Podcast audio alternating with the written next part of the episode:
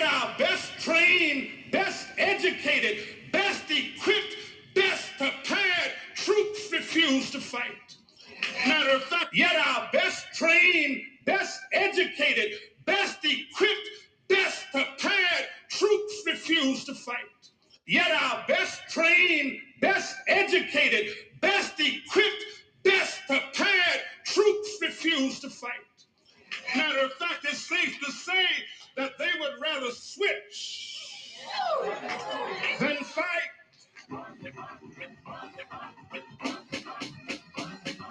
Yet our best trained, best educated, best equipped, best prepared troops refuse to fight. Matter of fact, it's safe to say that they would rather switch than fight.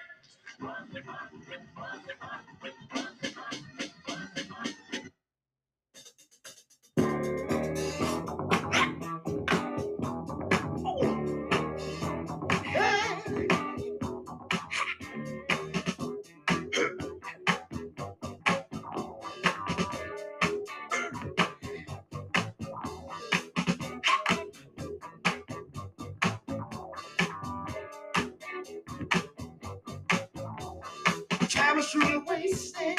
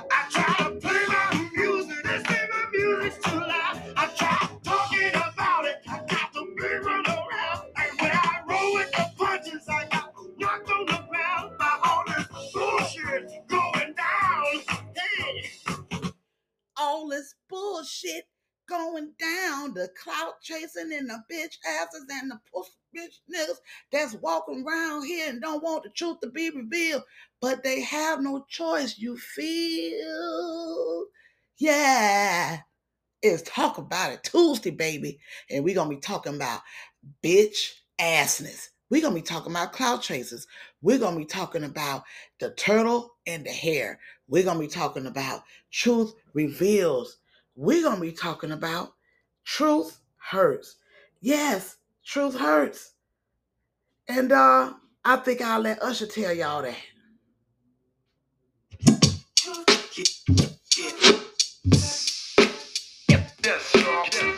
Yeah, um. See, it's situations like this that cause us players to get caught up in uh, the truth.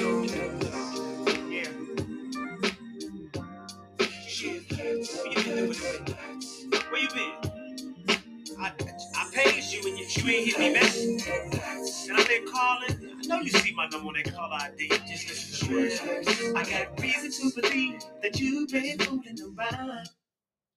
That's what I'm talking about tonight. I was coming to here to talk about the politics and the bullshit, and I realized by everything that's going on, everything that's in the media, the actual politics and bullshit is in the house, it's inbred, it's in the community. It's not outside the community.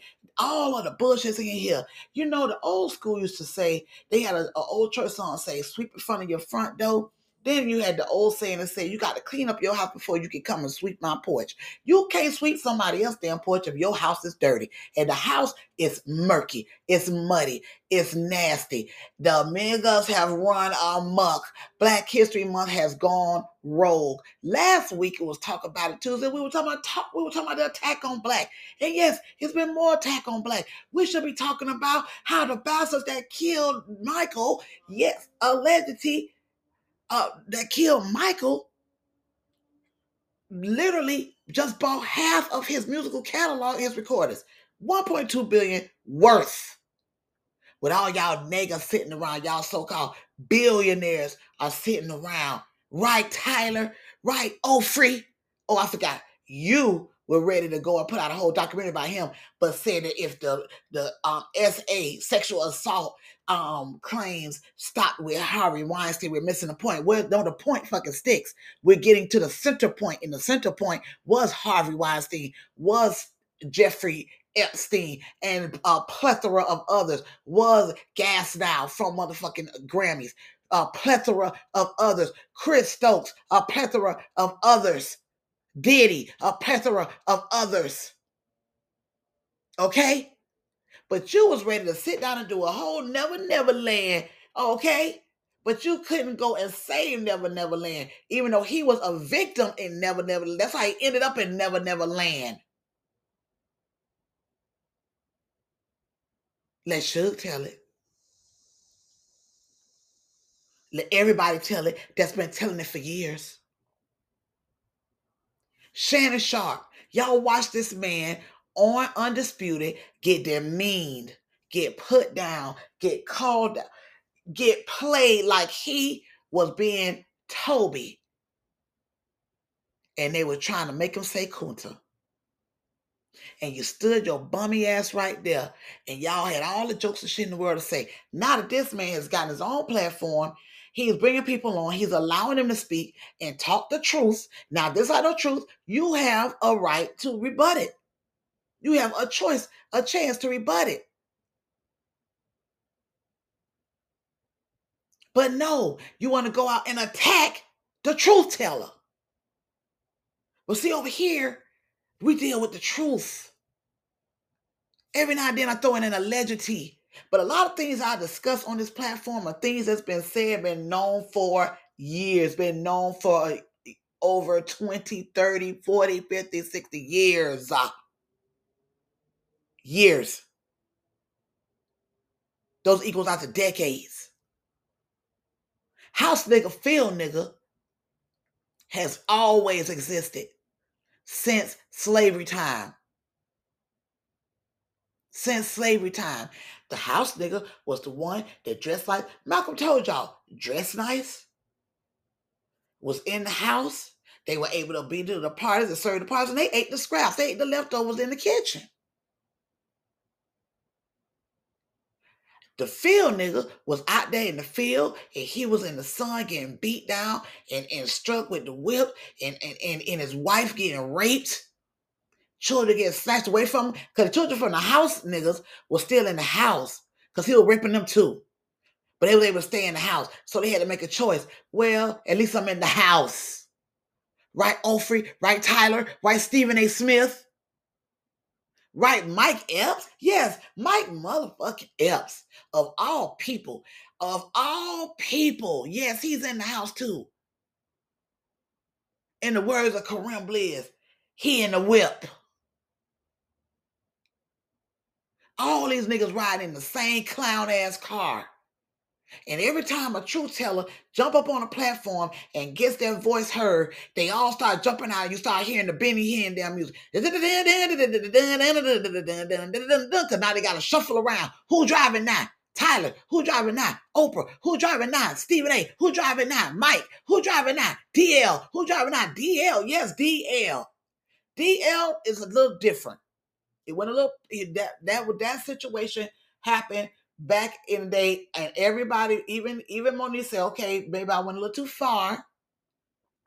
But that particular situation was a little deep, even though DL admitted at the time of the original situation that he at first did not believe his daughter. He couldn't believe it because it was the man across the street. He had known this man for many years. He didn't think that he would do that to his daughter. So it was almost like a moment of disbelief. Now, maybe when Monique said, you know, that um, you know, the, the exact words that she said in the interview triggered him because she was like he stood by and allowed it or whatever the case may be. But and I'm, I'm I think I'm gonna play that audio so we can listen to it together. I was gonna do it separate. I might still do it separate, but this is this needs to be talked about. This this is definitely a talk about Tuesday stance because there's too much shit going on. And everything is rushing at you at one time, and you got to have the breakdown. Breakdown so that you can really take in. You gotta let how I like to say over here, because I when I say make it make sense, you got a whole motherfucker that some went, took that, make it make and turned into a whole a whole show on YouTube. Kudos to you. When I said speak on it, you had a whole bitch that, that just go around and dig out your damn body as long as she can make some damn money and went and made a whole show when I had to speak on it Sundays, she's out, she did speak on it. So now I'm gonna see which one of y'all motherfuckers gonna go and try to take this. Let it sink in. Let that sink in. Let it soak for a minute. Yes, I just jumped right on in here on this mic. Y'all, welcome. Welcome to the Hot D John Experience. This your girl, Kiwi 305954, aka Hot D John, spreading the mustard to help you catch up on under the radar the news that you can certainly use in trending topics. I told y'all this year, and from now on, I am checking everybody at the door. I'm checking your ass. You're getting patted down. I'm checking your ass. You're not leaving with my swag. You're not leaving with my euphemism. You're not leaving with my sayings. You're not leaving with nothing that I have, my intellectual property. You're not leaving with anything that I have. That's called my intellectual property. I want to post out of town. Y'all over there making it, making it rain. Hand over fist, thousands and thousands and thousands and still got to steal? Are you for real? I got my damn issues too. I'm with you, Mo. I'm with you, Cat. It is what it is. Make sure that you subscribe, like, and share if you care. And any podcast platform, I'll be there. Okay? So make sure that you do that for me, please. We had a whole line of, eh, of articles and of news that we were going to um, report on tonight, but I just I couldn't help it. I was almost in tears actually before I started recording because I'm like, I cannot believe it's happening right now. I cannot believe it. Now, Judge Mathis stepped out and jumped in. Put my foot in the game now. I want to talk about that. My wonderful experience with Trina this past weekend. I had to put I put that aside because you know what? It's time to handle business. We keep you entertained, engaged, but certainly informed. And it's time to inform what is going on. Now, there's a situation that was not brought up with you got Monique everybody versus Monique. Ain't no Monique versus nobody. It's everybody versus Monique at this point. Because y'all niggas did not step up like that with Cat. Every now and then you had some sprinkles here. it took y'all a while. But then y'all start sprinkling out here. Michael Blackson, shut your ass up. They've been calling you a one-trick pony forever. They talk about you behind your back. They talk about you in your face. They laugh and shit. You over here on the Kevin Hart train. And guess what? I've I've spent my money to go and see every last one of these comedians, and I love every last one of these comedians and I love them for each of their own styles of comedy. Mike Epps, you're not funny always. Sorry, not sorry. I have a family member who used, I don't give a damn if Mike Epps said he was going to be showing up at the 7 Eleven, her ass to be at the 7 Eleven. We'd be like, why? Because you might go to the 7 Eleven today, he ain't no damn Slurpees, but the next time he might have a whole damn, you know, a whole plethora of the blueberry, the strawberry, the, all the flavors. That's just him. He's a hit and miss comedian. But he's right now turned into a clout chasing ass bitch. I said what I meant. Because you clearly said after the original cat interview, you said, well, ain't cat. You sound like, well, he ain't never say he ain't say nothing about me, but I wish he would have called my name. I need some of that smoke. I put you in the movie. You could have said something about me give me a little clap. I got a special coming up soon. Thus bringing us forward. Shannon Sharpe versus Mike Epps. We're gonna be getting into that.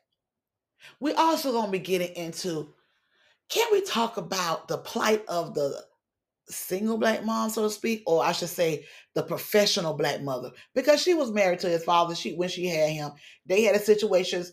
They get along now, they're cool. But she did say originally when they first broke up, you know, that her and him used to fight a lot, and she was the breadwinner in the relationship. And if I'm not mistaken, I believe she had to pay spousal support when they broke up because she was making more money. And I think she talked about it when she was on I Could Have Been Your Cellmate. If y'all want to check that special out, that when she was really hot out here. And she's still hot. And I'm talking about your girl Monique. I Could Have Been Your Cellmate was one of the greatest comedy specials. But here's the deal. I found it interesting that when Monique came out, here go you black bastards. Because then, you call Jason Whitlock a fat bastard, Stephen A? So you could be a bastard too then. You black bastards jumping out. Oh, she looks bitter. Oh, her light's gone. Why? Because she's telling the truth? Not her truth. Not it, well, she has the right to share her truth. He has the right to share his truth. No, it's called the truth. You have the truth and you have the lie. Which lie is the truth? It's been too much going on since her interview. Now, when Cat was up there, it was all it was all kicks and giggles. And then y'all could come out with your little stale ass jokes, Kevin. And then you came out, of your whole movie flopped. Now everybody been been going on the damn tour with with with um Cat, been selling out and been getting their float. You sitting at home crying. Why? She made one statement. She said the truth. She said, He helped me when I was down. He gave me money. He helped my family. He told me he was going to bring me on. He was going to bring me on the show or, or help me develop a show or bring me on, on his tour or whatever the case may be. He gave me his word. See, we come from a time where it says your word is your bond and your bond is your damn life. But you motherfuckers ain't got no life and you damn sure ain't got no bond because don't nothing you have belong to you. You sold your soul a long time ago. Did you not hear what we just played at the beginning? Rather than fight, they'll switch. Mike, after you jump your punk ass up on the stage and had a nerve to make a joke about, look how they let that man alone. God been blessing him with that money all these years. They gonna call out poor TD Jakes. TD Jakes? TV snakes? That's what we've been calling him for years. Everybody knew what the fuck that was. That's something new, and you know it's something new. Ha ha he he. Okay, it's part of your comedy routine, but it's not funny. I'm sure it's not funny to his victims. And you parishioners that's following him, you're gonna follow him straight to damn hell because the Bible says follow the word, not the man, not pastor. Y'all around here with Bishop Eddie, Eddie, what, what Bishop Eddie Dick Long. They'll fuck around with all your sons and y'all sitting y'all punk ass up there and letting them do it. Talking about, not my pastor, not my pastor. Jumping on people's YouTube channels and stuff, trying to get them pulled down and getting in their they, they comments. Now you got Jakes, his ass getting called out. His daughter around here stealing people babies. Now this girl house just mysteriously get broken into and the safe that has the birth certificates, social security numbers, and her money. Just that's what they take. All the jewelry, nah. TVs, nah. Electronics, nope. Only laptop. But you jump your ass on the stage. Oh, God be blessed. The devil blesses his too. The devil blesses his too. But it ain't called a bless. It's called give with the left and take it back with the damn right. Because the moment you decide not to go along with the get along, you got your ass is gone. Are you serious? You niggas are running amok. You been hoodwinked, bamboozled. And Black History Month has gone rogue. It all started a long time ago when you asked your little what they used to call the highfalutin niggas, highfalutin Negroes. Started making their moves. The ones that had the opportunity to be educated and become lawyers or doctors, and then they moved into the LA area. And when they, you know, um, you may as well say it was like a raisin in the sun when the hardworking black man was trying to be able to, to move into the neighborhood. And if y'all don't know what the raising the sun was about, ultimately the man was coming there to try to tell him, look, they're not, if you go over there, you're not gonna be able to stay there. They don't want you there because you're a nigger.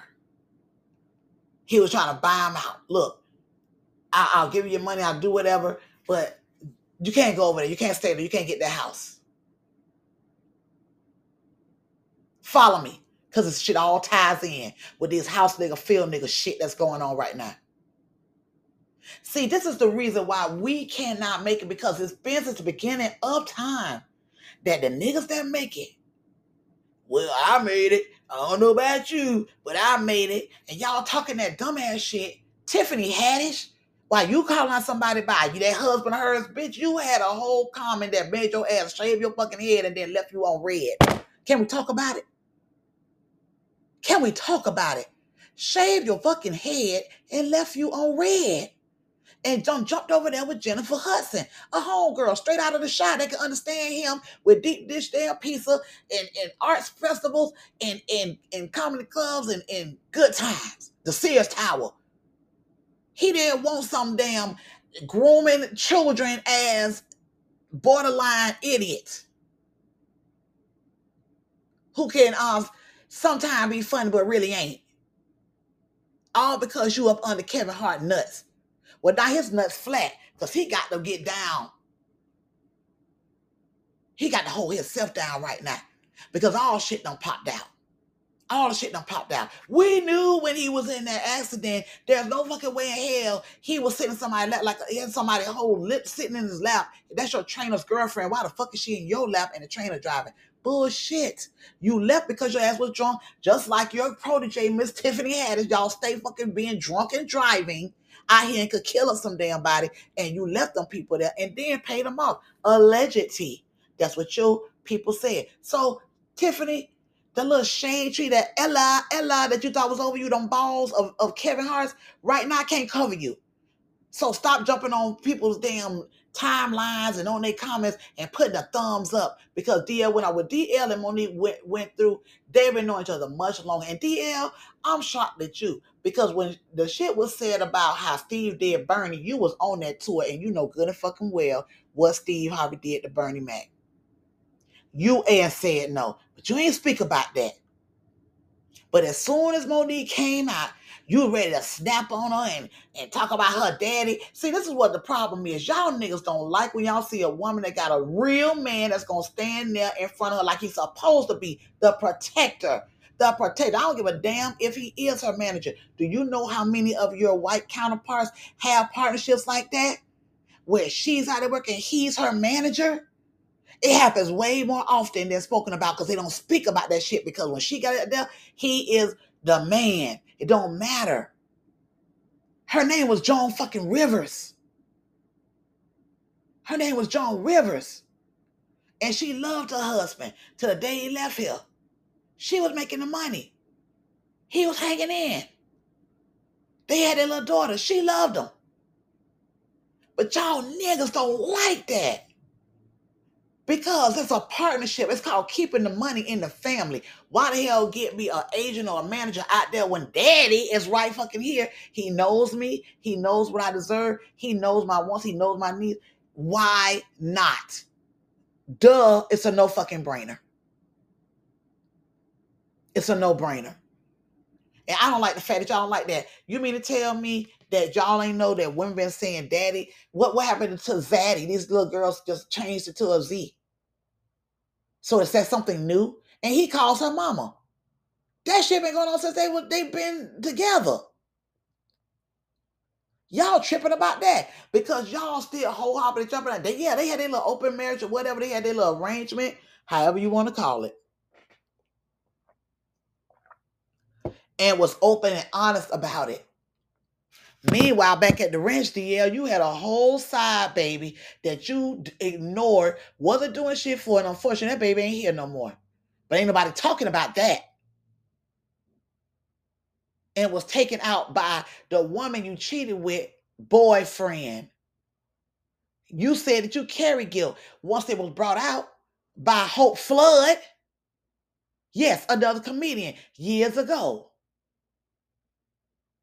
Let's talk about it.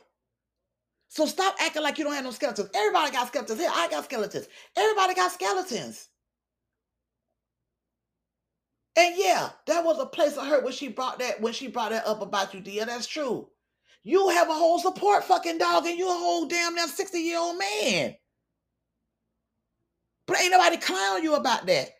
Your son has Asperger's, and you literally have integrated that into your comedic fucking calm um, um routine. What's funny about it? I know comedians take tragic things and, and hurtful things in their life and they, they they make a joke out of it. That's to help them deal with it. I get it. But you ain't had to go that damn hard on her, D. I'm very disappointed with you because you're a very intellectual, well-spoken man, well-versed.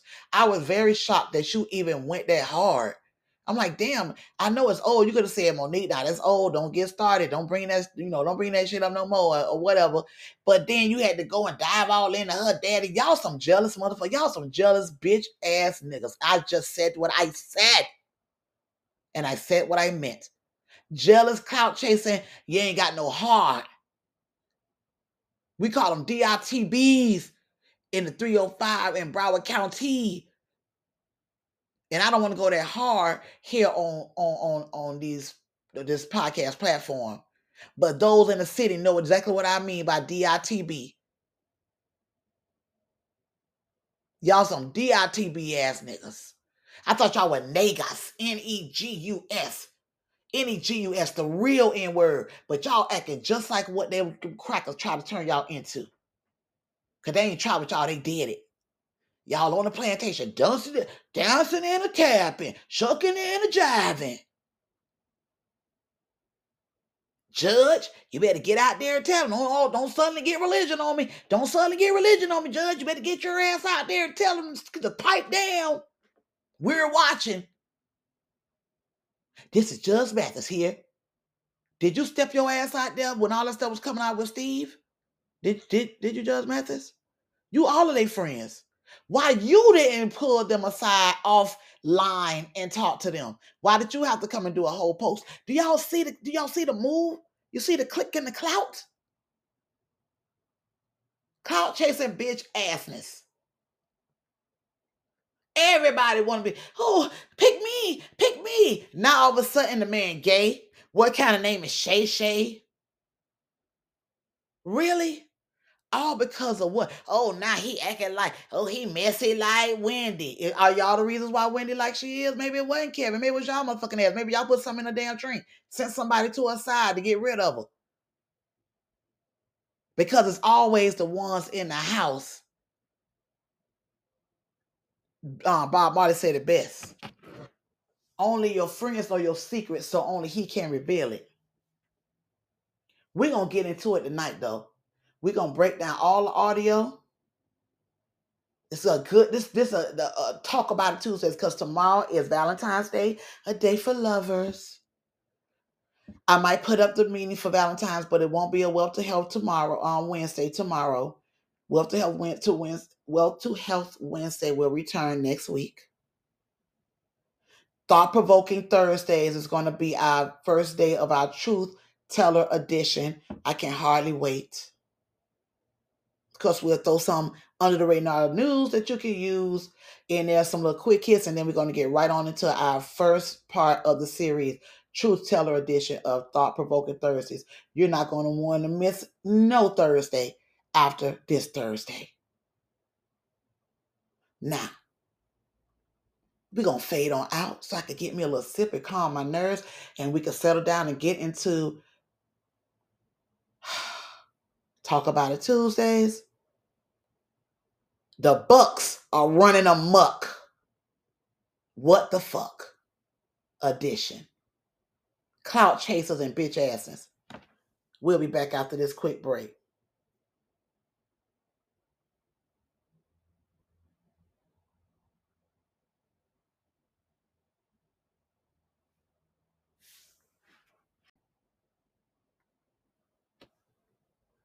Live the past you lived, the, the things you did. It don't matter to me for what it's worth. Just don't lie to me. Cause that ain't what I need right now.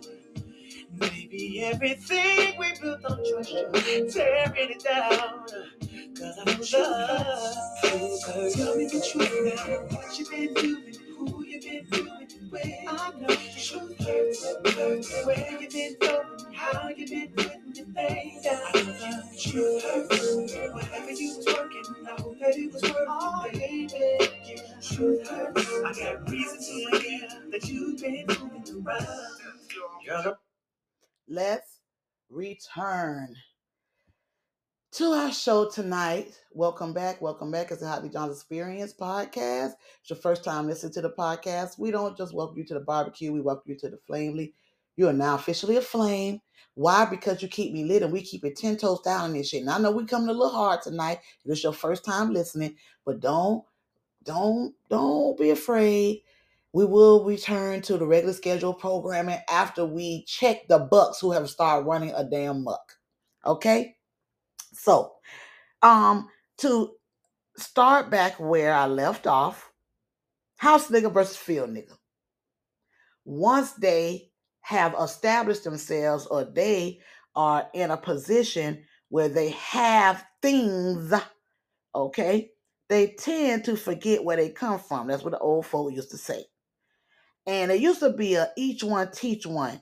But now that's going out the damn window. Ain't nobody teaching nothing. They saying, well, you better get it because I got it. Well, I don't know what to tell you. But I was able to do it. Well, he gave it to me, so I don't know why he didn't give it to you. Well, okay, that's the type of dumb shit that's going on right now. So, that being said, this all started, of course, from um long time ago. And the reason I said about that, when they started making the different exodus from South to LA and things, those highfalutin niggers, because I'm gonna start where I left off, the highfalutins, okay, they were afraid that all of the progress that they had done made was gonna get messed up by their sisters and brothers that's gonna come from the South and gonna come and mess them up. And this was in LA. Isn't that something? And where is Hollywood at? LA. And once these niggers enter LA, Hollywood, all of a sudden they become different. Okay? Now, this started on the regular part where it was the doctors and the lawyers and things of that nature. Now, I want to play some old audio from Black History. I think it was Black History Unlocked but some old audio that I have where they actually had it. These they were sitting around and they were speaking about the Exodus and how they were coming and how it was going to affect them. Now that's all going to tie into what we're discussing tonight, okay? Here on Talk About It Tuesdays. Then we're going to get into um, Mike Epps versus Shannon. Then we're going to get into um, Monique and her son and uh, the response. And I think, you know what? Now that I'm thinking about it, I definitely am going to do the reckoning so I can put it all into perspective for you guys.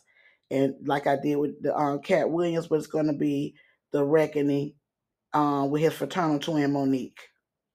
So let me pull up this audio.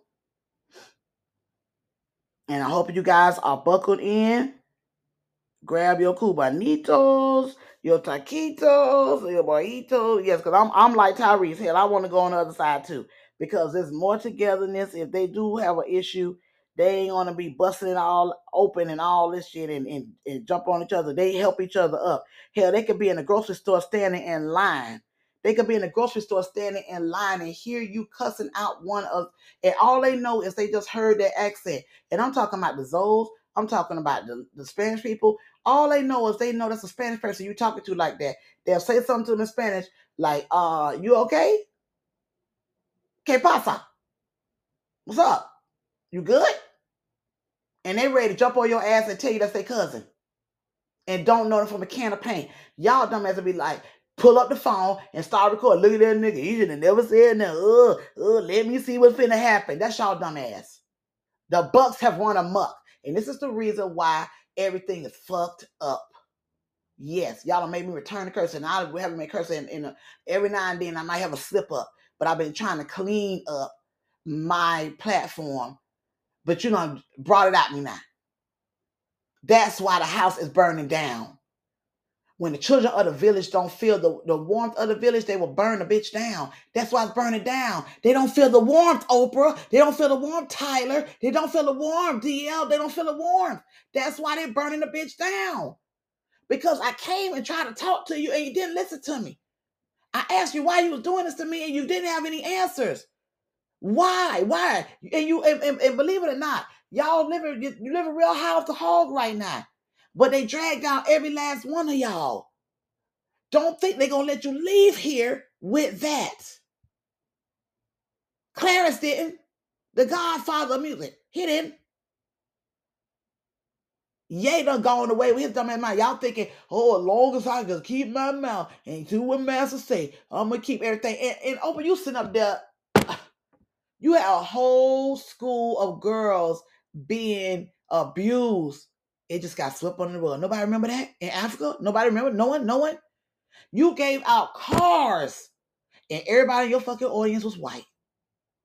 You, I didn't see you hand one fucking car key to a black person.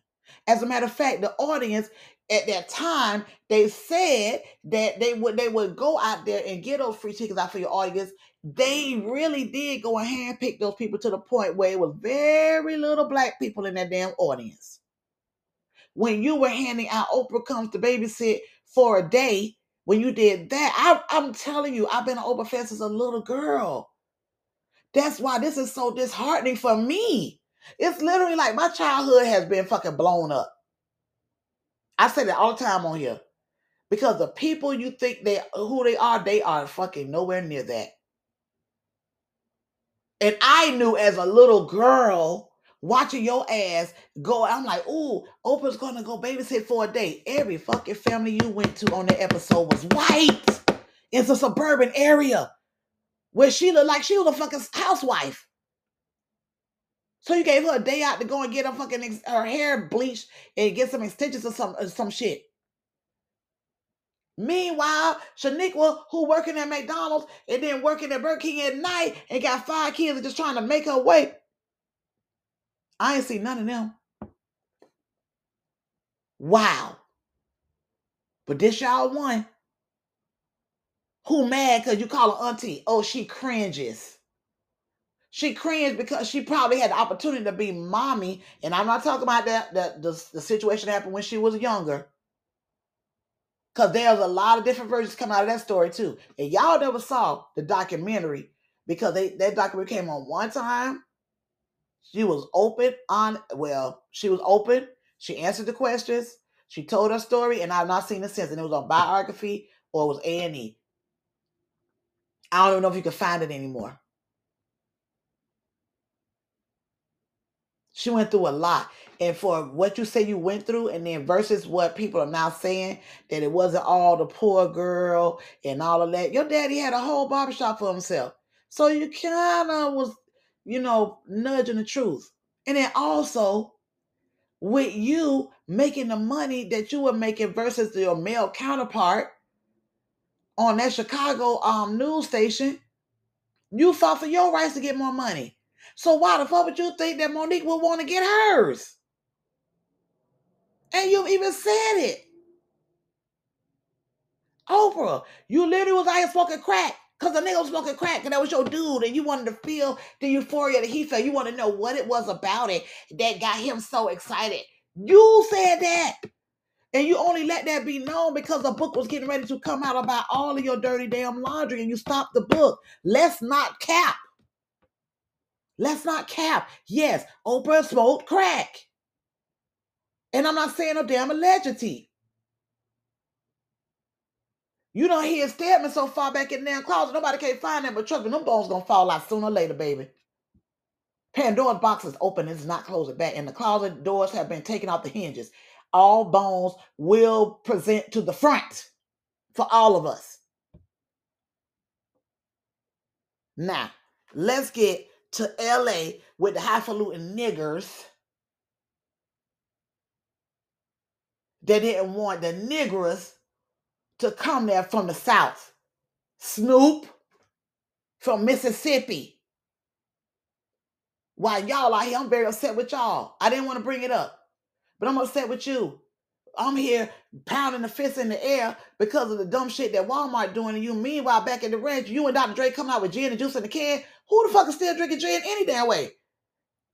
The old white man at, at, at his bar, gin and tonic? Who the fuck drinks gin anymore? First of all, and second of all, you pushing 60. Why would you be pushing liquor? To who? To kids? The ones that don't half-ass listen right now and got half of them brain to even write a decent ass lyric. That's who you want to be on the and juice? In the can? Baby girl just had a stroke. Shouldn't you be getting behind some type of healthy initiative and and, and how to um like the stroke association how to know when you're having a stroke and and and, and tell them the five s's of how it goes. Shouldn't you be doing that snoop? And word on the street is how did you even get death row? Who gave it to you? Where's the check? Can we see the council check? Since you bought it Thought Fucking Thursday is coming. True Teller Thursday, baby. It's gonna be lit. Cause I am just so upset. I'm so upset right now. But let me stay on track with the topics that we have for the night because I don't want to hold y'all. I ain't gonna hold you. I ain't gonna hold you. Let's get into this. By 1970, there'll probably be a million Negroes in this city. And I know that people are concerned about this. They may not talk about it very often, but I certainly heard them shudder in church when he said there'd be a million Negroes in Los Angeles. We shudder because we're saying, in essence, the majority of these people are not like we are. And uh, we felt that we, maybe some of us felt we left us out because we were getting away from this problem. We are part of this exodus too. But we are a little maybe embarrassed by the fact that here we're going to have a, a mass element come in that, that's going to create a tremendous social problem in the community to which we find a uh, great deal of difficulty in relating to. Well, I don't want to sound like a do-gooder because I really am not, and I'm somewhat of a snob. But I do think that with these people coming in who are not our intellectual equals, nor are they of our soci- sociological uh, bracket, uh, they're not to be a handicap to us. They'll find their own level. Now, it sound like a snob, but I don't mean it this way. But they're used to living a certain way, and they too might uh, rise up, um, rise up above their origin, and might one day be our associates. The whole tone of this meeting is we're setting ourselves up as little puppet Jesuses. We can't help anyone else until we help ourselves. The Negro has had two professions, his own medicine, dentistry, uh, law, uh, psychiatry, and he has the profession of being a Negro. And many of us have come out here to escape from this second profession of being a Negro. And we are out here a while and we're working in our own field, and then we find out that here these same problems are falling on the heels of 1,600 Negroes a month that come into Los Angeles. Now this gives us problems. It's our own view. It's our own identifying with these Negroes that are coming in with their carpet bags that causes us problems. This is our basic embarrassment that we as Negroes have. We want to live together, yet we want to sort of scatter to the far winds and live amongst uh, white people. We, we, we are brought up in terms of this, that to Our digital PDF, Black Now, I just hope that y'all heard every damn word they said because who was speaking were all black people. You had the one girl that said, not to sound like a snob, but maybe one day they they were raised up from their origin above to equal with us. Okay? This is what was just said. He said that you got David Negro has had two professions. One profession is doctor, dentistry, psychiatry. The other is being a Negro. We came here to escape the second profession, which is being a Negro. Tyler and Oprah and Stephen A. and all these motherfuckers, okay, have are trying to escape the second profession of being a Negro. And the one man that made sense, the one man, because the woman was speaking and saying, you know what, we should let them all come. We're setting ourselves up to be baby Jesus. We can't save them. We got to save ourselves. They will switch. They would rather switch than to fight. The most intelligent ones, the ones that can lead everybody, they would rather switch. This was done in the 1960s. This video was a an archive from the 1960s. Shout out to Black History Unlocked.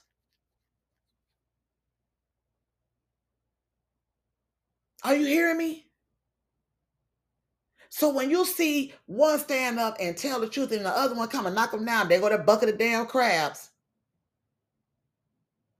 They go to pyramid scheme. We up here. Now you can be up under me, but if you, if you try to get up here, I'm not like you. No, no, you will never get up under me because you're on this level. I'm at the top of the pyramid. I'll bring you up. I'll bring you in, but I ain't gonna bring you all the way up to my level. I'll bring you up. The only person, and it's very strange, and that's what has me so twisted in my mind and so conflicted, is Jay Z. Kanye, Beyonce, Rihanna, He's made like three billionaires, three billionaires or close to billionaires have come from him. But that was all on the neck and the head and the shoulders of Dame Dash. All that's a whole other story in front of that. I don't want to get too, I don't want to get too deep off track. So here you see this been going on. Okay, now let's get into it. Shannon Sharpe he got Club Shay Shay. He is he escaped. Uh, well, a little bit escaped because Colin. I didn't know this until today, but Colin Cowherd is, and I love Colin Cowherd, so you know it is what it is. Colin Cowherd and um, I think Violator or something like that. He has partners with him that helped him to bring forth Club Shay Shay. He got a whole team of people and all this. Okay, so it's a whole production, and he's been doing all these interviews. And Katt went viral. Okay, cool when he did 21 Savage, I ain't hear nobody saying nothing when 21 Savage was out here with whole stack decks playing in a damn uh, gambling game, but that shit swiftly went away. They talked about it. It is amazing. Everybody's been coming on his show recently, ever since Katt Williams. Something happens with them afterwards, and they go about, oh, look at this, look at this. First it was Katt. Then somebody tried to come out. This woman tried, you know, Cookie tried to come out and say, "Oh, I used to patch up the women and this, that, and the third. All of them said all the shit they said, but they couldn't say he was a liar. Then you had, now you have Monique come on now. Oh shit. Problem. A black woman. Oh, uh-uh. Yeah, this this coming too much like Wendy. Oh, hold on. Why is it coming with too much like Wendy? We know y'all want to have y'all own platform. We get it, guys. We get it. Okay, that being said, Monique said on there what she said. Mike Epps, being a bitch, jumped up on the stage and made a joke about how Shannon had done reached out to him to Cuz Shay Shay Shay Shay. What kind of name is Shay Shay? Now here you go. Reached out to him too to be on there, but he wasn't gonna be on there because he didn't want him sitting across from him looking at his balls. Now I'm gonna tell y'all something. I can't remember who it was, but I had heard it from someone that he had told somebody that is in real life that he reached out to him, but he was not gonna go on the show because he was flirting. He sounded like he was flirting with him on the phone. So you didn't just tell this joke on the stage. You told this whole lot of somebody else who was saying that you know you told him that. Then it was on maybe um I I I'll I'll I'll look it up, but I remember clearly seeing that where they was they said that he had said that. I don't know if they had seen your material before you put it out there or what. I don't know. So I'm not gonna sit here like it was told to me because it wasn't. But at the end of the day, you had your little joke. Then you say, you know, oh, he this and he that, and he my dear, and my dear sister. You can't tell me that Miss Netta and from with Charles, all this shit. Okay, great. He didn't have a problem with anything except the lie that he reached out to you because he never reached out to you. So he checked your ass at the door to be like, yo, you can say whatever joke you want to say, which I'm mad at um as Shannon, because Shannon, you the first one that said, and I quote from that same interview. So you you know, love covers, but love corrects. You told Monique, your grandmother always told you, um, son, never chase a lie. Why the hell would you jump your ass out then and go full ham because he was calling you gay? He ain't the first one to call you gay. He ain't the first one to say you was zesty. He ain't the first one to say you about to be perching your lips. He ain't the first one to talk about why you live in that big ass house with just two dollars and no woman. He's not the first one to say why are you going to all the games with your stylist who goes with a stylist who is an openly gay man. He's not the first one to say that. Granted, however, why would you chase the lie? Why did you get so uptight? But when I went back and listened, it ain't have nothing to do with the gay part. The man said, you can say what you want to say about that. I don't care about that. They don't I don't heard it a million times. But what you want to do lie on me. I never reached out to you to come on to the show. And if you want me to, I don't do this all he said, I don't do this at all. But I will release the DMs. Now that's the only reason that only thing that made Jackass bum clout chasing ass because they got a, a Netflix um, special coming out, and the way everybody checking for um for for um Unk, your ass might have some low ball ass numbers too. Okay. Now I must um see if I can pull it up. I think y'all already heard it a thousand times on everybody platform, but he went in on him and basically told him, "I see you, and when I see you, it'll be you know it's up pretty much. I'ma holler at you when I see you about lying on me because I never reached out to you to come onto the show." So that was Shannon's thing. But what Mike Epps did as a result, as a response, I, he took it too damn far. You talking about he um don't fight no more, and you know if I don't fight, you know what that is. Pow, uh, what do you say? Blankety, blankety, blank, blank, blank. So you basically insinuating that you're gonna shoot him. So now the NBA gets involved and you know the NBA had to get involved because he because Shannon supposed to be coaching the uh, celebrity team in a celebrity game. So of course they get involved. Al Silver say, look here, you niggas better tighten it up.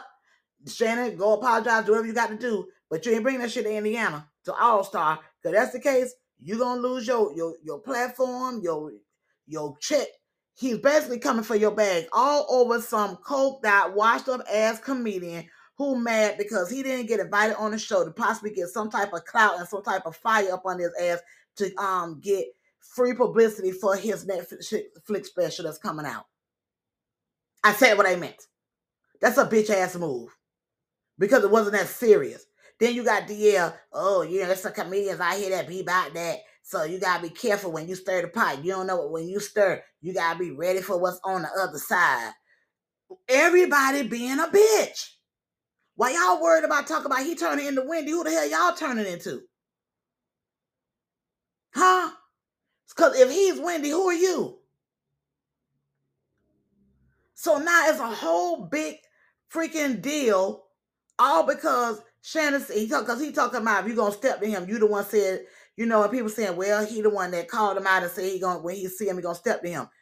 If you know Shannon Sharpe, Unc, uh, Cook, Shay Shay, whatever hell name you want to call him, if you know him and you watched him over the years, one thing Shannon always say, you ain't gonna mess up my check.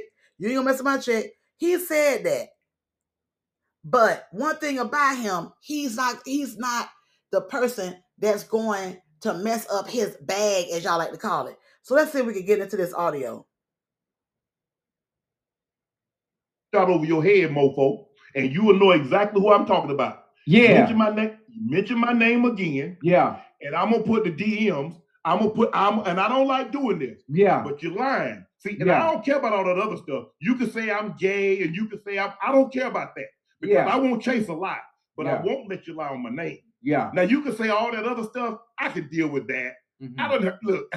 I heard that a thousand times. Yes, just sir. like everybody jumping in the chat talking about, oh, he don't like number white women. Right. I done dated a lot of different races. Yeah. Hey, listen, you like Skittles now. You eat every color. Come on, talk to me now. No, I don't Keep eat. on. I don't eat. Now I don't eat or suck. You They know, all you- do all that. You, you know what I mean? That's why I said at Skittles. Skittles. Okay, okay. Stay. I'm, I'm with you.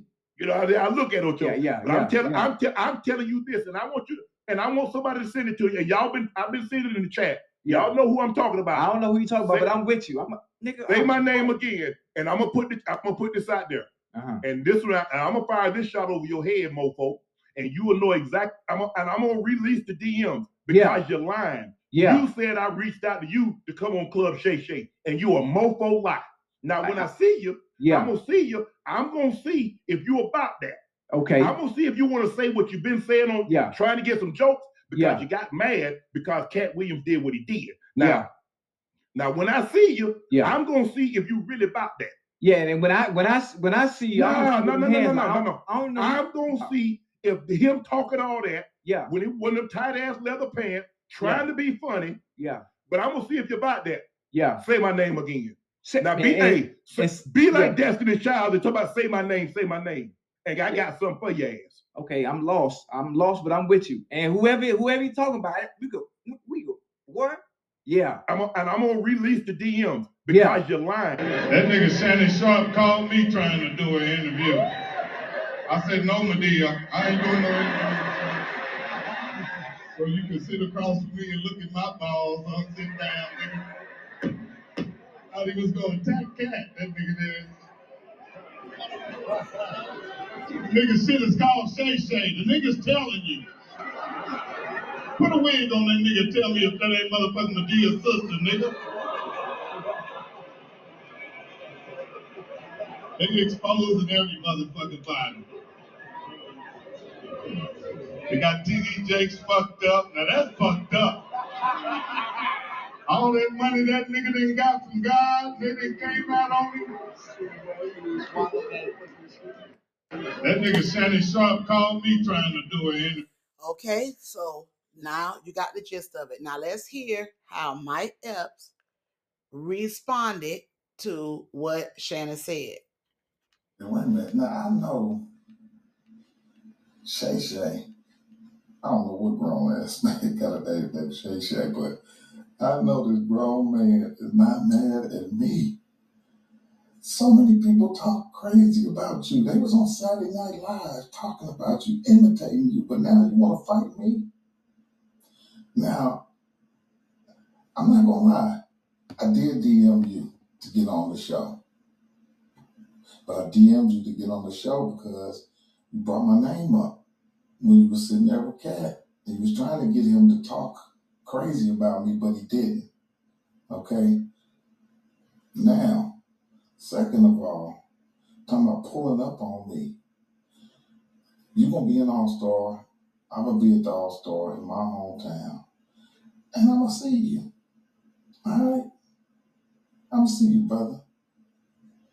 And I'm just letting you know, I don't be doing no fighting lately. I don't do no fighting. So, you know, it's only other one other option. If you don't fight, you do blank, blank, blank, blank, blank, blank. And Ocho, you shut up and go get some eyebrows. You looking like a whole milk dud sitting there agitating. We watched the white boy kick your ass on TV. So you shut up. And Shay Shay, you did look like Madea sitting there. You was looking zesty. I'm not saying you gay, but you was looking zesty. You look like Big Frida sitting there. You need to take them tight ass shirts off with the muscles. And that's it. Go check out my special February the 20th on Netflix. February 20th on Netflix is called I'm Ready to Sell Out. Because being a real dude ain't making no money right now. Now you heard what he said. He ready to sell out. Nigga, you already sold out. You already sold out. You done jumped up here and tried to start a whole fight because you wasn't invited on the show because you were turned down. We're gonna come back. We're gonna come now when we come back on the other side of this break, we're going to listen to Judge Mathis, and then we're going to get into Stephen A. Smith, and then we're going to get into what's going on between Monique and her son. Okay, so how did y'all experience y'all talk about Tuesdays? The Bucks are running them up.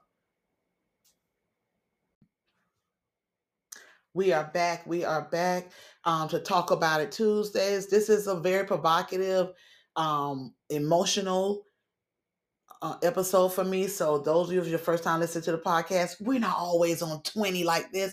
So please forgive me, but I have to get this out. Um, it is Black History Month and the Bucks are running amok. This is the cloud chasing bitch assness divide and conquer edition.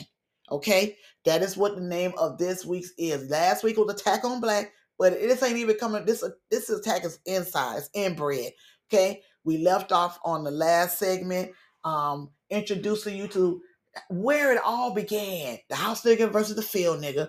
And in the 1960s, those affluent um, Negroes that had moved and were living in LA and were flourishing were very upset about the Southerners, the Southern states, the ones from Mississippi and, Georgia and Carolina, and of those states that were now migrating in an exodus that was um, happening into um, Los Angeles. And then we segued that into the first um, battle, if you will, of the night, which was Mike Epps versus Shannon Sharpe. So after Mike Epps basically threatened to shoot him in Indiana, oh, my hometown, so you letting them know it's your hometown. You come in there, you when you show out, you're gonna get worked out because you know I know where all the corners at, I know all the bodies bed, I know where to hide it behind the bushes. You know, you're not from Indiana, so you don't know that type of deal. So he putting it out there. And if you come running up on me, he just said, I'm gonna see what you buy. I'm gonna see if you got the same thing to say. Okay? And it is what it is. And if you see Shannon or Shay Shay, why you say, oh, what's her name? Ain't Shay Shay for a grown ass man. All everything about everything that y'all niggas are saying, it sounds so jealous. Y'all sound like jealous bitches. That is, it, look at her. She thinks she cute. Oh, what kind of name is LaQuisha? Oh, uh, that little ghetto name. That's what y'all sound like. So while y'all talking about real men out here, you are the ones that's not representing real men. What about him is not representing a real man? He didn't get up there and gossip. He got up there, he asked a question, he allowed his guests to speak. So now after um I was gonna get into Judge Mathis. I'm gonna get into Judge Mathis, and then we're gonna get into Shannon's um he did get on Twitter and say he apologized to his friends and family for allowing himself to be, you know, to get out of, you know, out of hand. That he and Mike have spoken and they are have agreed to meet personally for them to straighten everything out. Me personally, Shannon, and I know I'm a woman, so I don't want you to take, you know, be womany since this was the, the, the narrative that they're trying to push, which is some bullshit. But you, as the man that you are and the integrity that you stand on, I wouldn't even meet with my ex because ultimately, this little attention seeking bastard, that's just what he wanted. Because what he said at the end, I was a pow pow shit by check out the Netflix special. That's all it was about. It was a cloud chase so he could get some type of traction because you wasn't giving him none because you never even let anybody know that he DM'd you. Get it? Catch these little bummy ass bastards like this. These are he needed anyway because he needed to pay the first wife, he needed to pay the second one that he fucked up the, on the first one with, and then had a baby with, and then she left his dumb ass when he was all broke down and coked fucking out, and then she went on by her little young business because she wasn't finna be there with an old broke down ex cokehead that's sometimes funny, sometimes ain't, and can't hardly book no damn shows. I said what I meant. I said what I meant. So he needs the he needs the money, he needs the clout. You gotta notice the clout chasers, and I think you did notice it. That's why you didn't respond to his DM. No, it's okay. No, I'm not gonna bring you on because that's not what he was trying to do. That's how he was trying to do. Y'all trying to make it look like that's what he was trying to do, and that's not what he was trying to do. But anyway, let's get in what Judge Mathis had to say. Okay, they sent out the first house nigga. Let me jump, let him jump on out there. Now, as tough as he was on the bench and all that, and the things he's going through, and he endured in Detroit, and he has the black wife, the woman that he stuck with. Don't get me wrong. I have admiration and reverence for Judge Mathis. However, Judge Mathis, if you really, really, really, really, really were interested in having the truth be told, interested in these people not of, of us not fighting on public platforms, why the hell did you get on a public platform to call it out? Why didn't you call all of parties involved privately and talk to them since you're the elder? Let's listen to what his ass had to say. appeal to our comedians to stop going after each other in public like this. You're embarrassing yourselves, you're embarrassing our community. I know many times you have to defend yourself about what's being said, but why can't we do it directly? And I just want you to know I believe that we're being laughed at at all the major studios and by their executives seeing us in public, black folks going at each other. You don't see this among other communities. And that's why I say you're hurting yourselves and you're hurting our community and you're hurting the young people who are looking and want to learn and need to learn how to resolve disputes in a better way. I'm no saint. I'm guilty of having temper issues from time to time on my show. That's entertainment. You guys say what you want as part of your entertainment, but don't go out your way and personally attack each other, particularly your families. I appeal to you for I want to appeal to our community. Okay. So Let's not turn on each other. Let's turn toward each other. That let's turn on. Let's not turn on each other. Let's turn toward each other. Okay. So I agree. And that's why you should have turned to them privately because you Judge Mathis. You are one of the dons. You are the top of the topic. Okay. I know good and well you have ways to contact them because you're what best friends with Steve. You have ways to get in contact with every last person that's involved. Why not call them, get on a Zoom call, a conference call, and tell them it's like y'all squash this. These, but then here we go again tap dancing for Massa, shucking in the job and doing anything. Okay, we we can't be doing it because Massa watching it. He ain't pleased. Who gives a fuck about who's watching? This is this is called emotional outbursts. Nobody has a perfect day every day. There's no such thing as oh sunshine and no rain every single day. Sometimes it rains, sometimes the sun the sun is out. Sometimes you're the windshield, sometimes you're the fucking mosquito. It is what it is. We all know this. Now, after this plea for everyone to basically not blast at each other out and into each other families, which I think to me that was more um geared towards DL with Monique because he he was going all deep in and talk about not but that's why I said for DL to go that deep with Monique about her not having a relationship with her son, which she clearly has said. Uh, and one thing about it, when you put your own dirt out, can't nobody damn put dirt out. You like, I, it's, it's just like Eight Mile with with Bunny. I already said that. I said that in my rap. So now you have no ammunition because I put it out there myself. So what the fuck can you say? You can't say nothing now. You can't say nothing now. So with that being said, now we're going to get into. I'm gonna pull up the audio of Shannon responding back after he made the um initial I don't want to say an apology. He just said, you know what, I'm gonna call it out. That's it. I shouldn't, you know, I shouldn't have did. We gonna we gonna talk. He did the little tweet, and then he came on nightcap.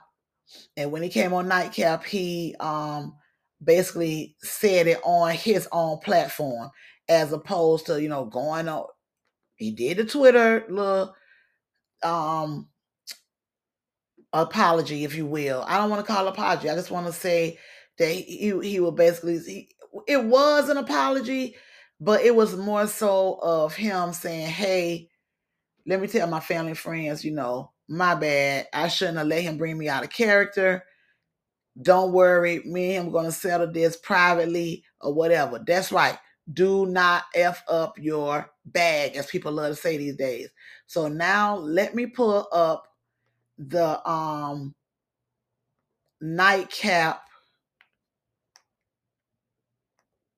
audio where he actually was uh, on there with crazy behind Chad, and he don't know Chad don't care what Mike say. It, it's it's whatever. It's whatever. Don't- He's so goofy. I'm gonna see if I can pull that up.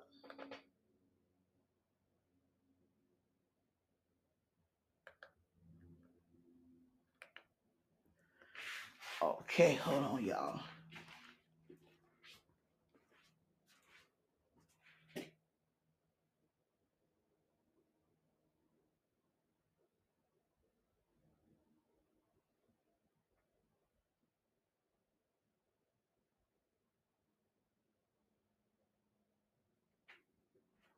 All right, let's get ready. Hello, it's your favorite sports thump here. Don't forget to hit that subscribe button to join the fastest growing community on YouTube. Remember, Nightcap doesn't happen without you. So please subscribe or you're gonna make Ocho cry. I think it's time to address the elephant in the room. Uh, Wait, elephant? everybody wants the, What the, uh, uh, the Mike Epps situation. Oh yeah, yeah, yeah, Mike. I heard what you said. bro. And yeah, uh, I ain't letting you off the uh, hook. And I think the thing for me is that, like I said, what he said, what he said. And so we had a conversation, and he and I gonna get together uh, because he's from Indy, and he and I gonna sit down and talk. And Oh, y'all talked already? yeah, we were we were we were texting. I mean, DM. We were DM. Nah, we, were, man, we, were, nah, we were DMing nah, Ocho. nah.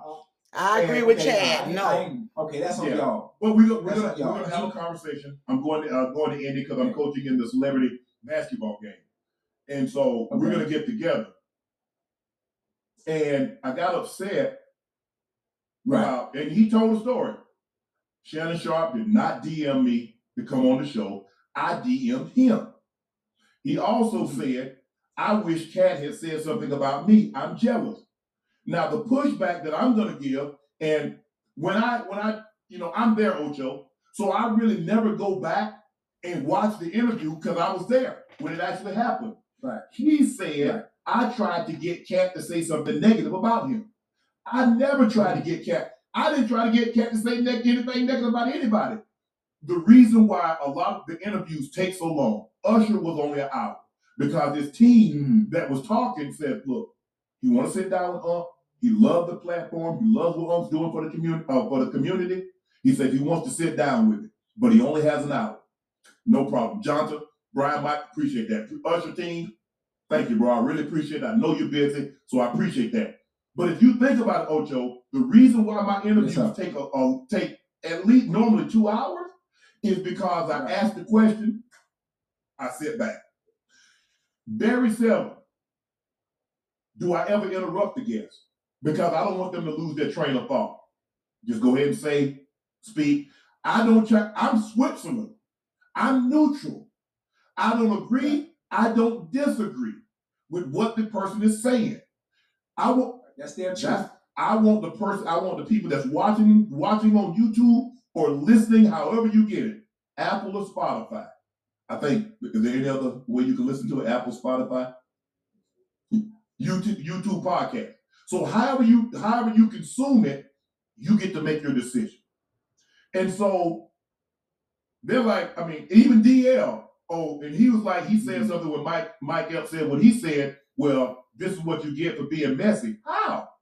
How am I messy? I ask a question, they answer the question. I don't like, hey man, did he, did he do anything else? Did he say anything else? I asked the question, he answered.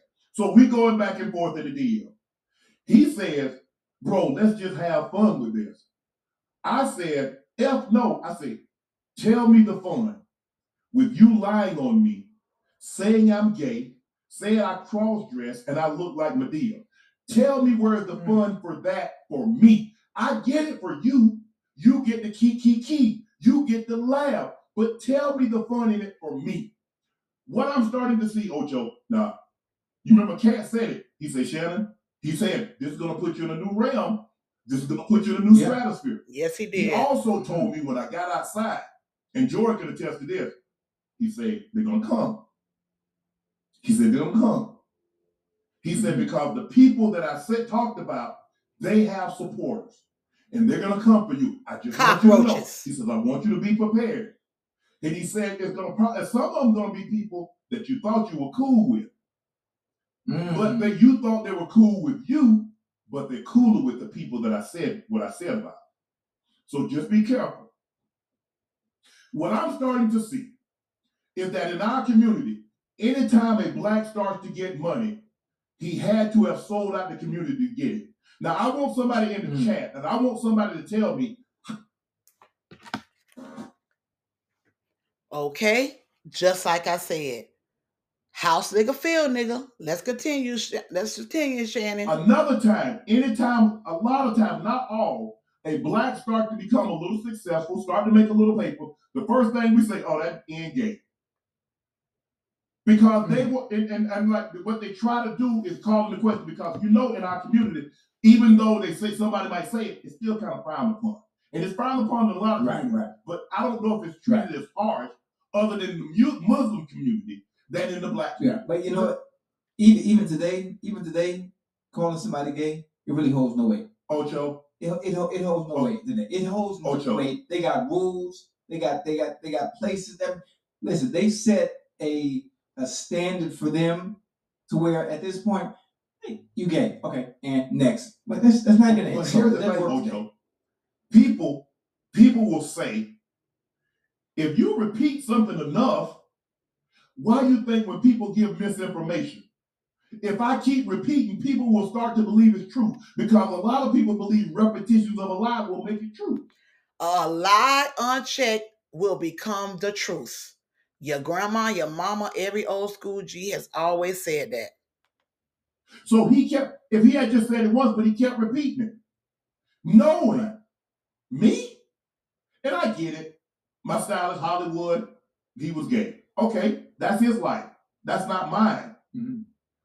Hollywood and I, Hollywood no longer styles me. Why? Because I'm loyal to Shelly. She was hurt that after 20 plus years of being my stylist, that I had gone outside to hire someone else. And someone else was getting the credit when she was there at CBS. She was there when I mm-hmm. started at Fox. She was there when I was going out and doing red carpet events. And I never had a problem. And for me, in my head, I thought I needed someone outside.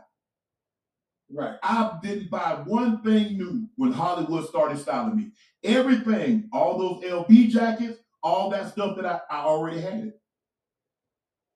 And a lot of the stuff she had already put together, but I took it apart. Mm. So when he put it back together, it was just what she had put together. And I told him, I said, Hollywood, I said, bro, I think you did an unbelievable job. I said, but I'm gonna go back to Shelly.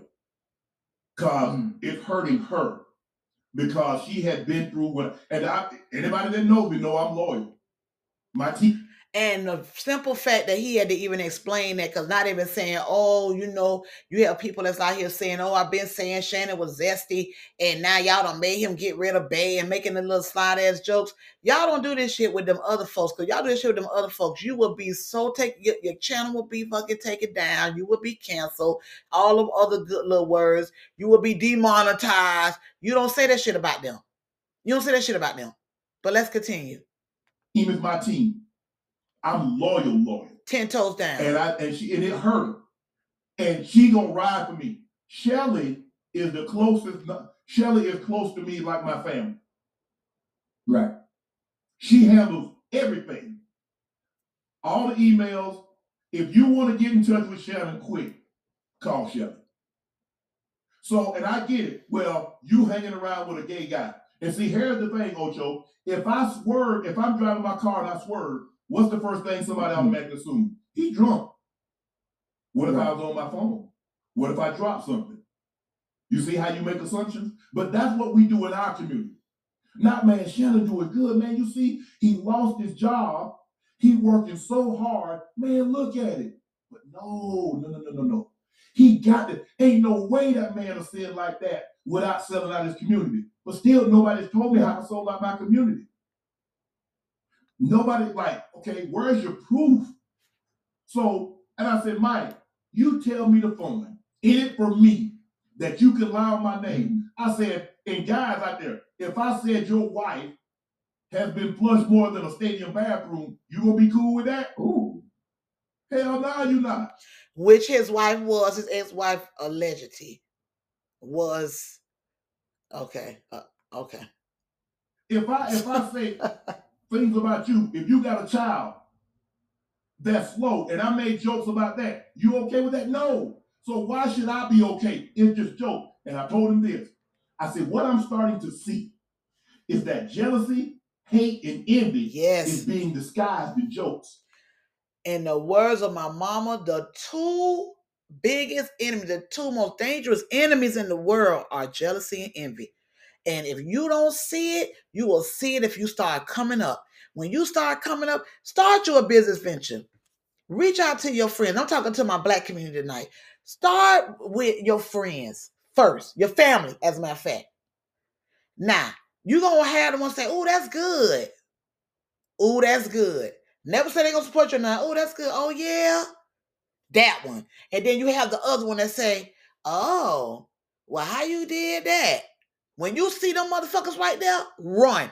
Them the ones that you don't even send them nothing. Don't don't share nothing with them because they gonna put their fucking tongue on it. Tongue is a powerful thing. It has life and death in it. Okay. And jealousy and envy runs amok with the bucks all the time. They see Shannon, they they laughed. They thought it was some guy. I think he resigned. Oh, what he gonna do now? He ain't under master skill. What he's gonna do? Then Stephen A. thought he was coming out to save save his fellow nigga because I knew something was gonna happen over there. No, you was hoping something happened over there, undisputed, because he came as a successor to you being on there with Skip. And when the shit started really zooming up with Shannon, you had little slide ass little remarks that you were back here and there, but y'all was still cool. Okay, Shannon thought. But you're gonna hear after we get through playing Shannon, the little sh- and I, I don't like shady, but the little shady shit that he said, I, I call it downright dirty ass shit, slimy shit that he said, the little nice nasty shit that he said, because he basically had to sneak on in. You was always talking about them little sour ass Dallas cowgirls. Now you can't talk about their ass because they out here don't know what the fuck they gonna do. They ain't about they ain't holly, they ain't winning shit. So now you got to find something to do. You usually don't even jump in this stuff. Now, oh, I don't know what's going on. I don't know the people involved. I don't even say, so why the hell did you even get involved? Because you had to jump on the clout train too. Check me, follow me, y'all. It's all tying in together. Nothing but Jesse and me little fucking minions. The Bucks are running amok. Continue standing. Mm. I said, that's what I'm seeing. Oh, it's just a joke. He a comedian. I ain't never hear him call nobody else that. I ain't never hear him say anything else about that. I ain't hear him lie on nobody else's name. Why me? I met Mike in Whole Foods over a decade ago. We had a conversation in Whole Foods about 10 minutes. We exchanged information. The next time I heard from Mike he had DM'd me, DM'd me about coming on Club Shay Shay. 10 years. Saw him in there. Oh, yeah, dog, I'm gonna call you. I'm gonna holler at you. I'm gonna holler at you. But he ain't holler at him until now. He got a, I think he's like the top grossing YouTuber now, and he got the the top performing video of all time on YouTube, I believe, because I believe Katt Williams is now standing at 58 million views or somewhere near to maybe even more. Okay, now he feel he gonna jump on there, he gonna get the same number. You got Willie D bald head ass out here. I'm, I'm you know what? That's another one too. Well, I said it's a bunch of little bitches around here that I really thought were a man's man. Y'all really are really depressing me. Y'all really, as a black woman, I'm very depressed and very disgusted at the what you guys are really showing us out here. Y'all got a, y'all got more bitch asses and pussy in y'all than we do, and we the ones with the ovaries that push out the babies. But here we go. That was it. So, and people say, well, Shannon's just, bro, where, I mean, to get tagged with that, and I ain't got no problem with gay. I just, I'm just not gay. Yeah. And I've had all, a lot of my exes reached out. It's like, Shannon, where does gay is coming from? They need to talk. But see, that's the thing. What do you get out of calling me gay? You feel good? That makes you feel good? Because you saying things to on the radio behind your screen that you would never say to my face. What's the likelihood that Mike Epps would have said what he said to my face? Or any of these comedians that said what they said, they're not gonna say that to my face, Ocho. You know that, I know that. Yeah. Now, when I said I was gonna pull up, I was gonna see him. He and I was gonna have a conversation. and I'm gonna say, okay, where did you get this from? Where are you hearing this from? That's what I said. He never said we're gonna hit him. He said we're gonna pull up. I'm gonna see if you say the same thing. He said you got that same energy or blah blah blah. I'm gonna see if you say the same thing that you've been saying. Okay. Nah, that's nah. We that's not the kind of pulling up we were doing, man. That's No, not the kind of no, pulling I ain't doing. Put my, why I'm I gonna put my hands on him and mess up my money? Hey, wait. What did I tell y'all? Shannon Sharpe is not that niggas. He is the niggas. He ain't finna let you trick him out his damn bag, and he damn sure ain't let you finna let you trick him out the street. Y'all, y'all got him confused. See, the countryman and the city man are two different men. The countryman is always the smartest one because he can survive in the city and the country. Y'all city ass niggas can only survive in the damn city. Put your ass out there in the country, you will die because you don't even know how to hunt and, get your own food. Ha! Let's talk about it. I went and got some black Air Force Ones and some Army fatigue. I was ready to come to go to Indy. Nah, and and that's the thing. Now look, there's this one guy. He wants to come on my show, but I don't have any respect for him, and I don't think he's funny. Who And so I don't I don't really pay any attention to him, and he keeps it going. He he eh, the chat knows who he is. But and that's the and that's the I, was I was lost that's yesterday. I thing, was lost today. And so I said, I said, Mike, we just need to have a conversation. And hopefully once we have this conversation, this thing goes to bed. I said, because at the end of the day, I'm a man, but I'm also a son, I'm a brother, I'm a dad, and I'm a granddad. And when my kid starts reaching out, okay, now we got a problem. You just saying what you saying. My daughter hit me up. Dad, where is this coming from? Now I got a problem because you got people involved. If it was just me and you, I got a grand. Now my grand gonna have to hear this. So I just need, I just need, I just need to know.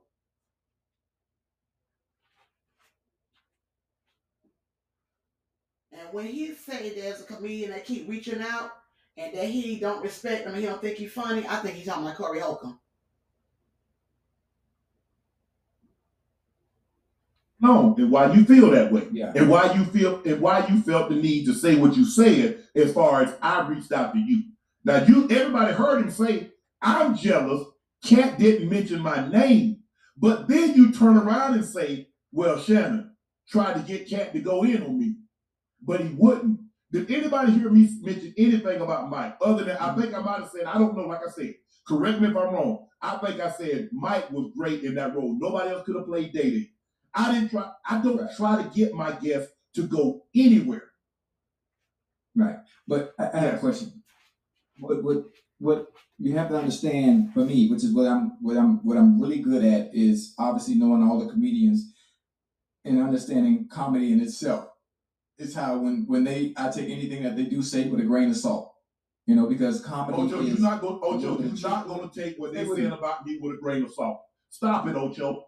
What is joke to you I- is death to someone else. Everybody don't play like they play. Okay, I I I- I know it's okay. You're right. You're right. But me as hilarious, So, funny, if, so if he say if he say if he say a rail getting smashed by 15 dudes, you cool with that? hmm That- But that- that- it's, that- it's how's it different? it holds no weight. You say that. I'm just, I'm just, I'm, I'm just. Listen, stay with me now. It just, it, it holds no weight. What you saying? It holds no weight, and there's, there's no, no, no fact in it. Thank Comedy, you. Thank you. Hold on. No what? Let me finish. No Ocho, weight, no weight. in. Ocho, I know you. You're not gonna let somebody talk about rape. You're not gonna let somebody talk about your kids constantly. Lie on you. Yeah, I, I, I, I understand where you're going. I, I, uh, stay with me, baby. I understand where you're going, but there's no need to get up in arms about certain things that hold no weight and hold no truth. Oh, true face do you know how? Ocho, somebody said If that's the case, you, you, you. Listen, stay with me. Every time somebody say something, you're gonna be ready to Mhm. argue, ready, to, ready to argue. You don't, you don't have to fight every Ocho. fight. Some, some fights are not even worth listening to or, Ocho. or paying Our attention to. community is easily misled. That's why we in the situation that we're in. We're not gonna ever get out because why? Can I, ask, can I ask you a question? Who cut your checks? Who in the community cut your checks? The people that support us. What can anybody in our wait? Stay with me. Who in who in our community can say anything about you that's going to affect your bottom line at the end of the day, and you No, paying your bills? It's the people in the community that support us.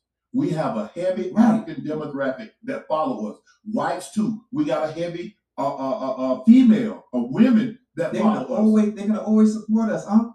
They the the support not gonna stop because of what somebody Okay. says. Oh, That's joke not gonna is- stop see, nothing? Here's the thing.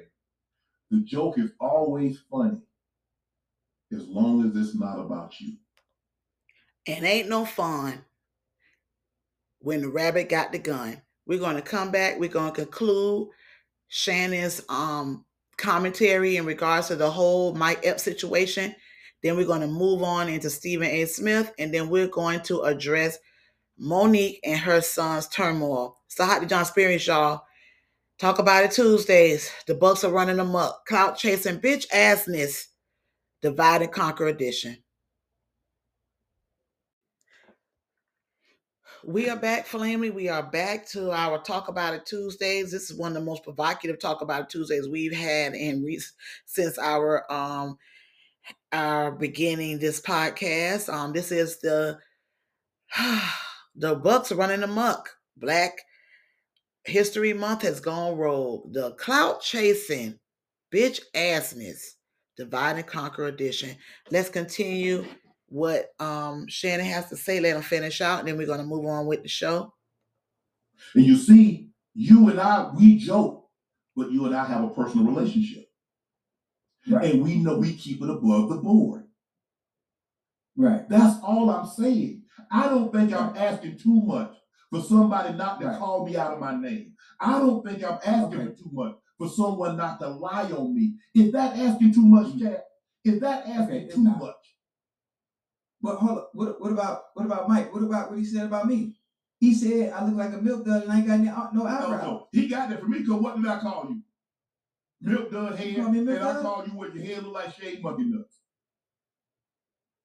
Oh, and he talking about I ain't got no eyebrows. My oh, eyebrows Ocho, right Oh, come here. on, Ocho. I, I get it. I get it. You trying to make light of the This- this- this week- Nah, I'm yeah. Listen, I know I'm trying to make light up because because we don't need to be you know going through this, but Mike still got to see me because now what we can't do is we can't set a precedent and we have a, a issue with somebody and then you and him talk and then everything be good. Then everybody else will think it's okay to try us. Now- At some point, we got to No, you know what, Ocho? I- That's I- right. look, That's right, show. Chad. Like I said, my um, my sister sent me this because you know, and I hate that I let her down.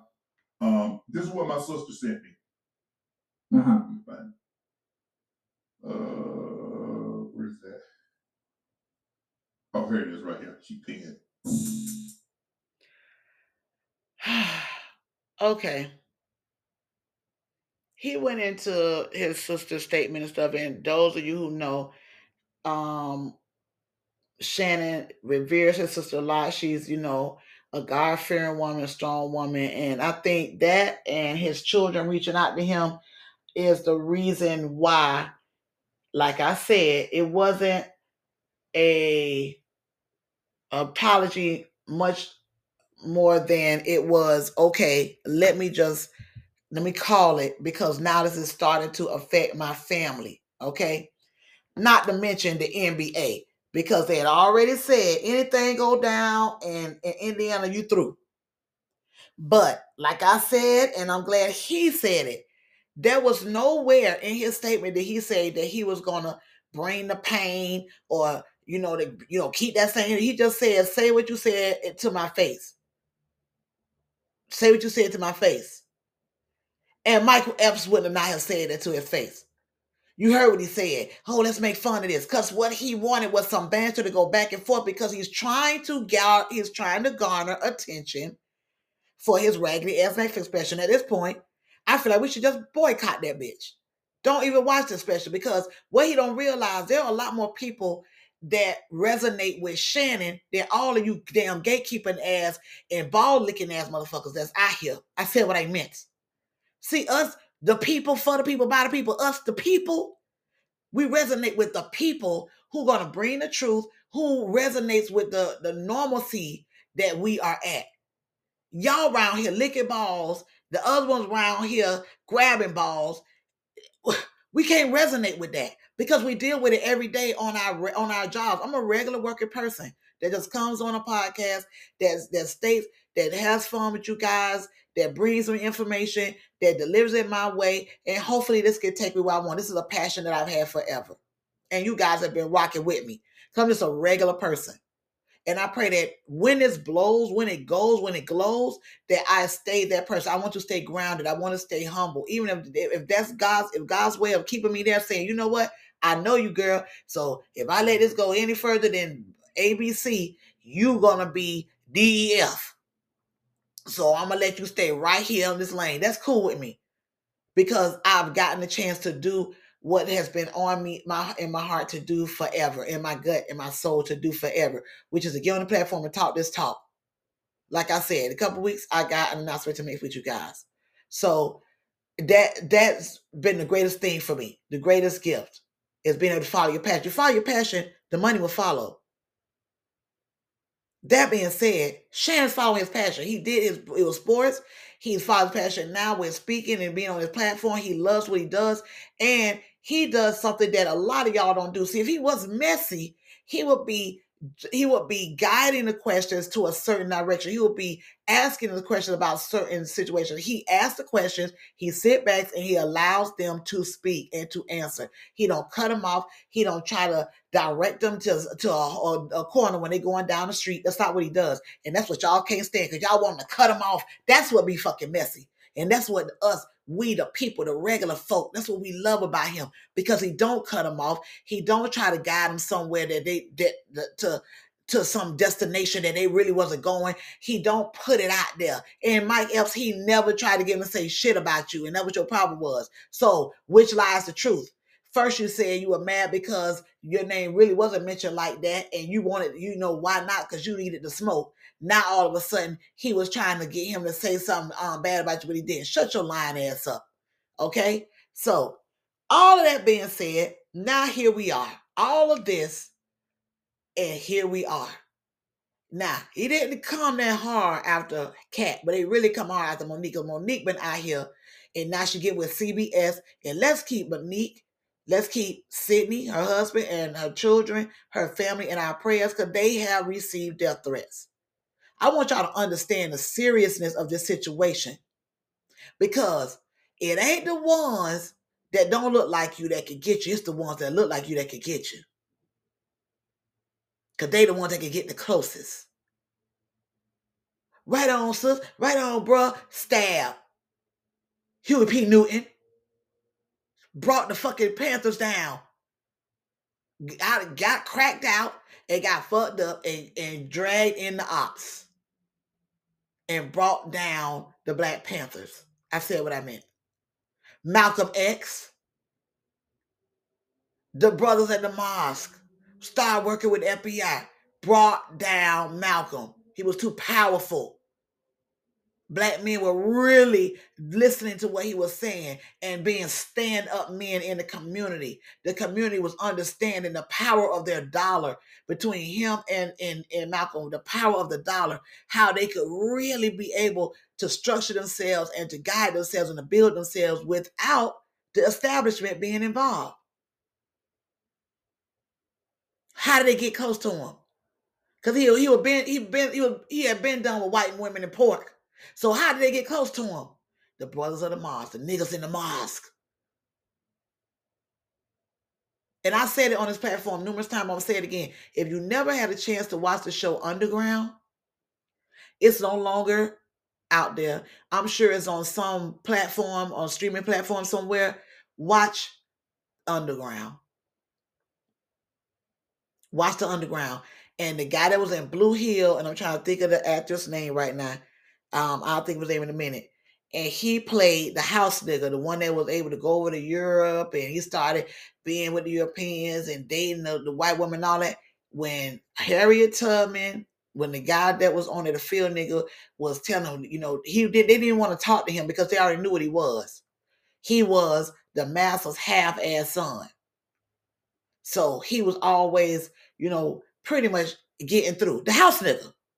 When the field niggas were deciding how they were going to gather up their family and get them off of there, he was the one that went and dropped the dime after they was because they were gonna set the um the the plant the, the house on fire, the main house on fire, and then when they couldn't fight the fire, they escaped. And that bastard told about the whole thing. And then the one that they got caught, they beat them damn near to death. Meanwhile, the mama, as they was beating her son death, the mama was screwing, was allowed, well, not allowing, was getting raped by the master. But I don't want to get too off track. I'm just telling you how it all fits. House nigga versus field nigga.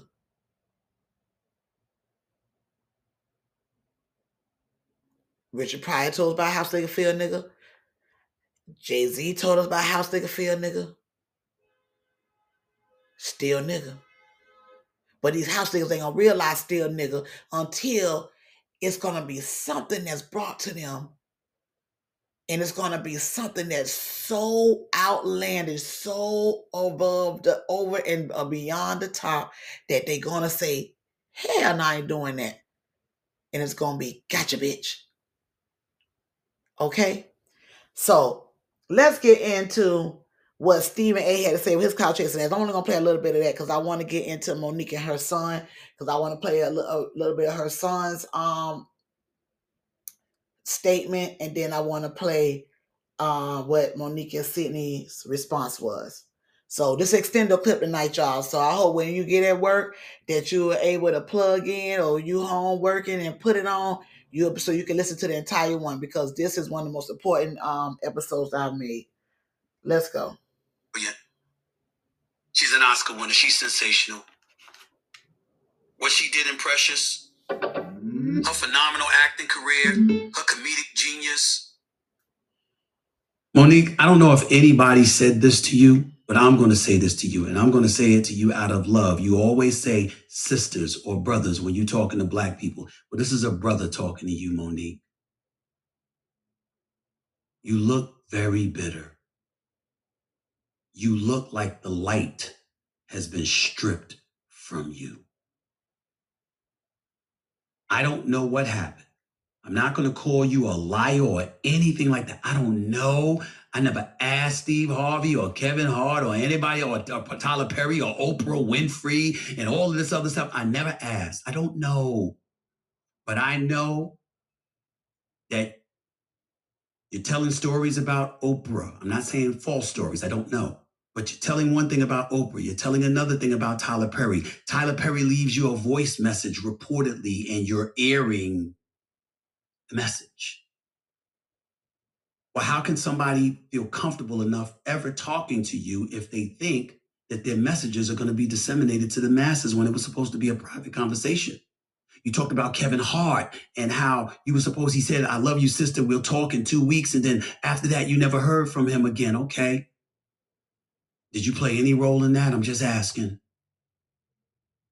Did you? I don't know. But when you bring these kind of things up, and you talk about Oprah,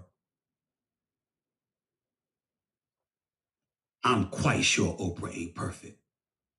I'm quite sure there are an abundance of people, black, white, and beyond, that have had issues with things that Oprah has done that have negatively affected them.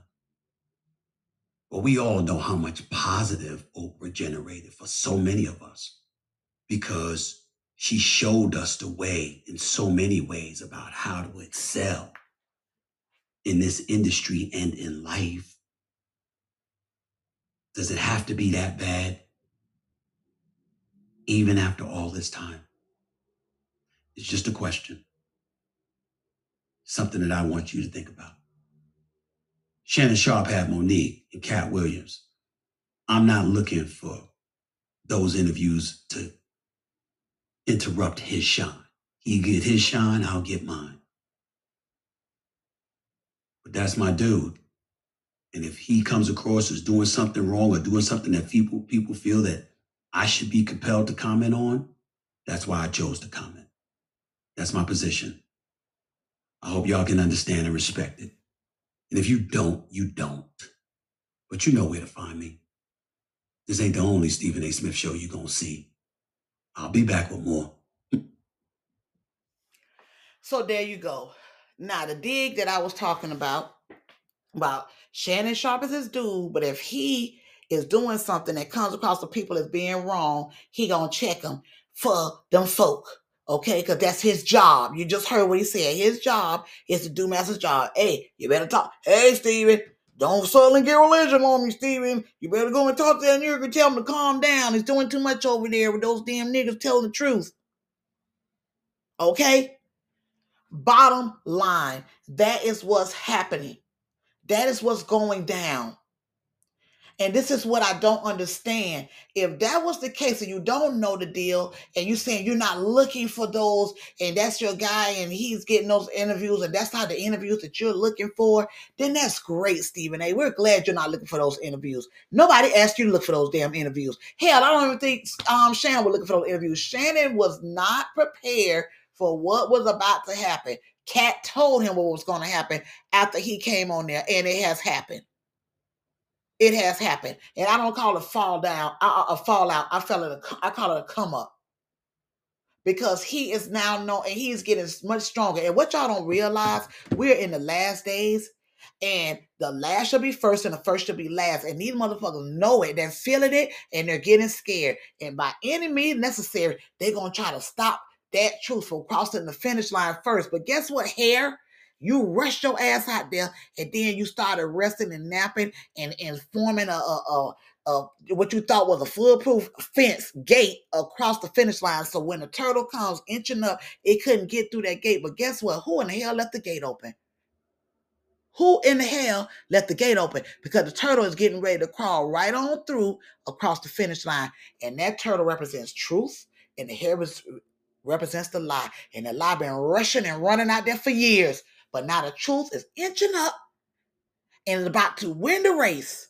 So those of you do not lose hope because you see all of these little fucking minions coming the fuck out and munching and mingling.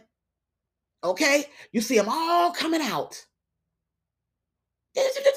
Protect my cheese, protect my cheese. But who moved the cheese? Who moved the cheese? And if you know what I'm talking about, you know. If you don't, those of you don't, get the book. Who moved the cheese? Now, let's get into the main topic of tonight. And this is in regards to the situation with her and her son. And I'm talking about Monique. We will be doing um and dropping that episode with the reckoning that's going to include everything with the Monique interview, all of the the key points, and some points that others have not did not, you know, um speak on because everybody got so caught up in all this other shit. But we're going to speak on that, and I'm going to do like I did with the Catpocalypse. But Catpocalypse is not over with. The Catpocalypse is just beginning. I told y'all that. Who in hell left the gate open? And now it's the reckoning and the reckoning began. You had you even had Dave Chappelle, who he revered on there as a king of comedy, come out even come and strike against him. Y'all gotta think what's going on here. Really? Really? So, that being said, DL came out, said what he said about her not having a relationship with her son. DL, you've had your own issues with your son, and you even admitted yourself that you wish you were there more than you were initially, and you were glad when you finally did bring your ass in off them streets, hoeing around, fucking around after the after the night, after the party was the after party. DL, Darryl Lynn, you was off the chain. You was a hot ass mess. Your words, not mine. I am a, a avid fan. Watch your your your um news show.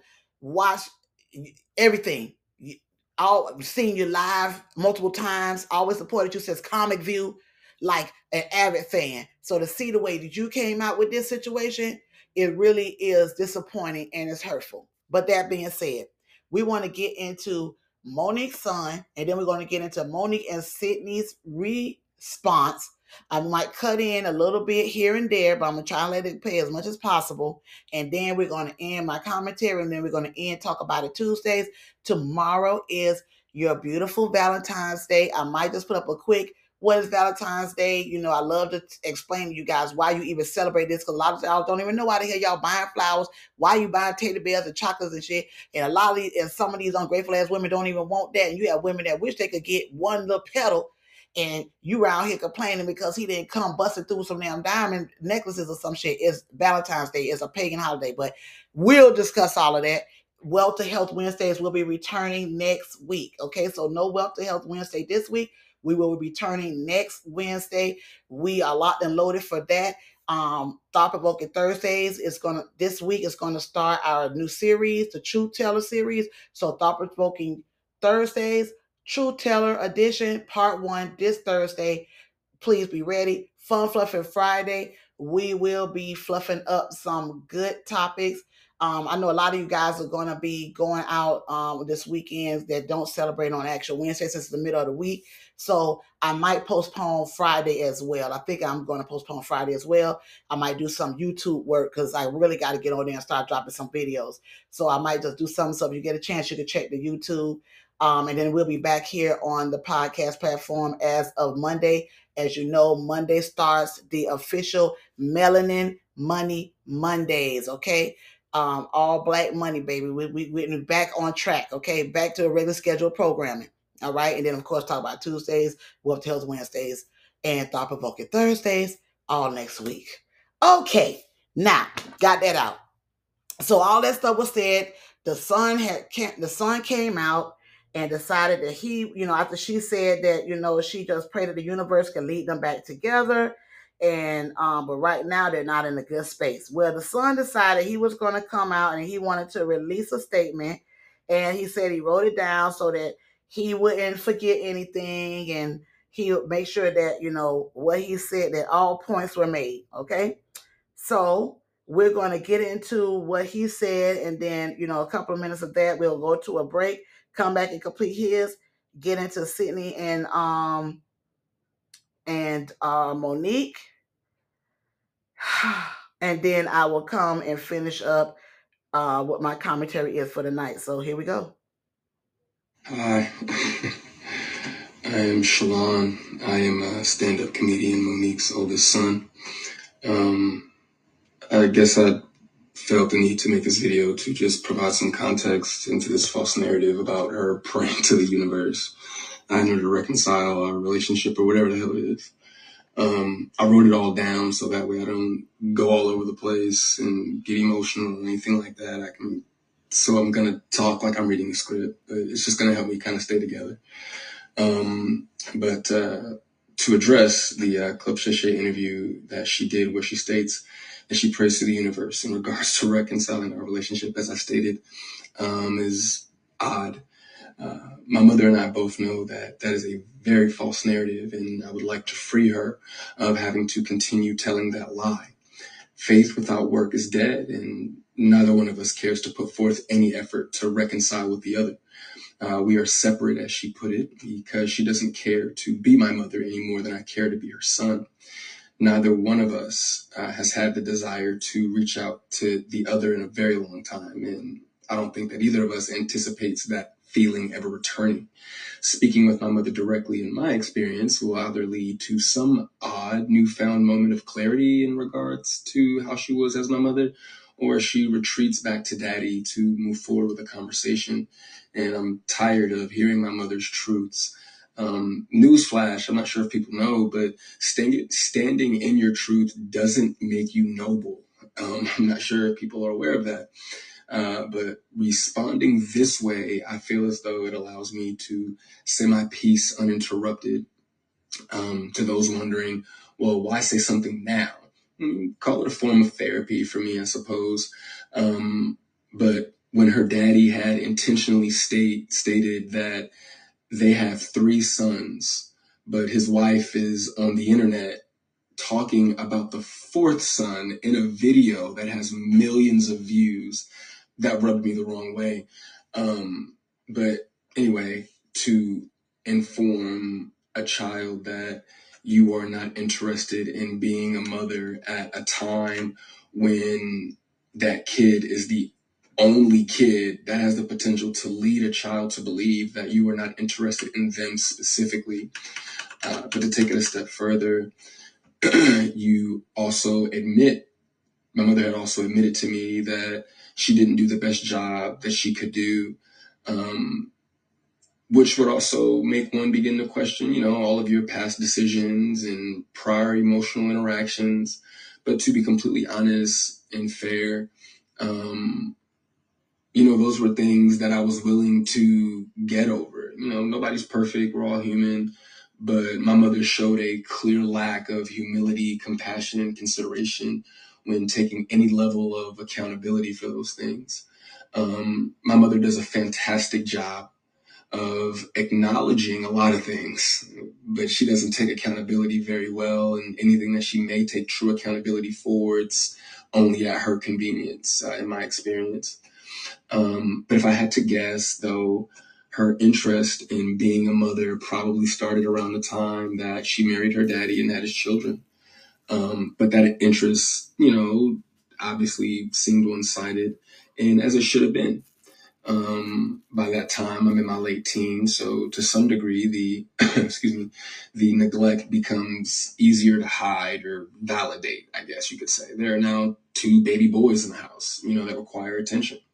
Um, but still, during that time, however, I still watched her enjoy the love and admiration of total strangers more than my own. Uh, to this very day, my mother has never expressed to me when, if ever, um, she became interested in me as her son that did lead me down a path of questioning my self worth and struggling to understand the value of a mother in a child's life.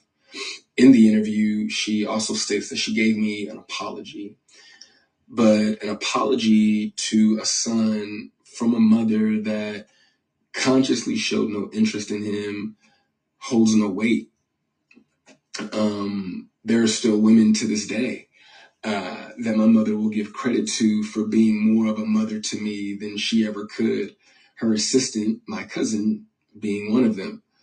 Um, every time, though, that my mother would state that she was right here whenever I was ready, um, that ideology still blows my mind today that a person could openly admit to being an uninterested, not put my best foot forward type of parent and be so self-centered that they still express to the kid, you have to come to me when you're ready. You got to come to me for us to make this right.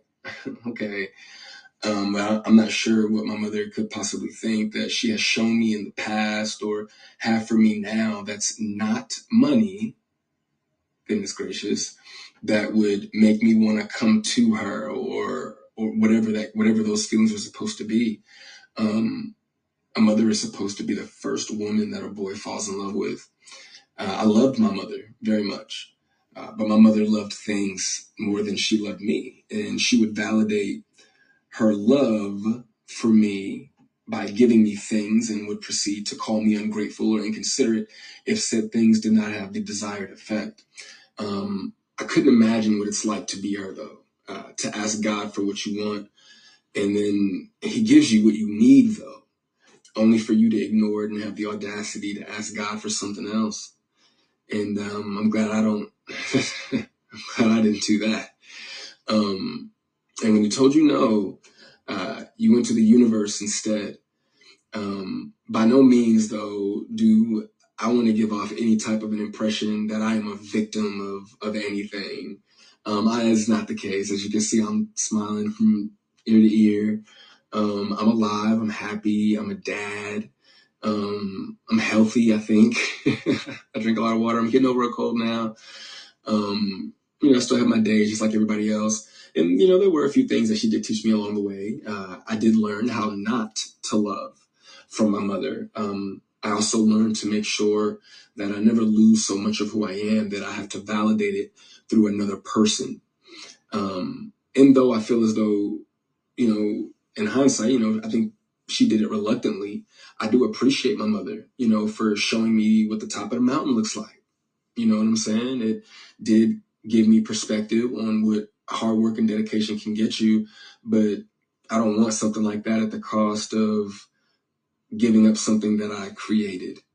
I'm not, I don't want, I don't want it that bad. And speaking of creations, I genuinely, truly, I really did want my mother to have a relationship with my daughter Um, I even fought through those intrusive thoughts that were, if she wasn't interested in you, what makes you think she's going to be interested in your kid? Um, but it took my mother no time at all to prove that those intrusive thoughts were correct.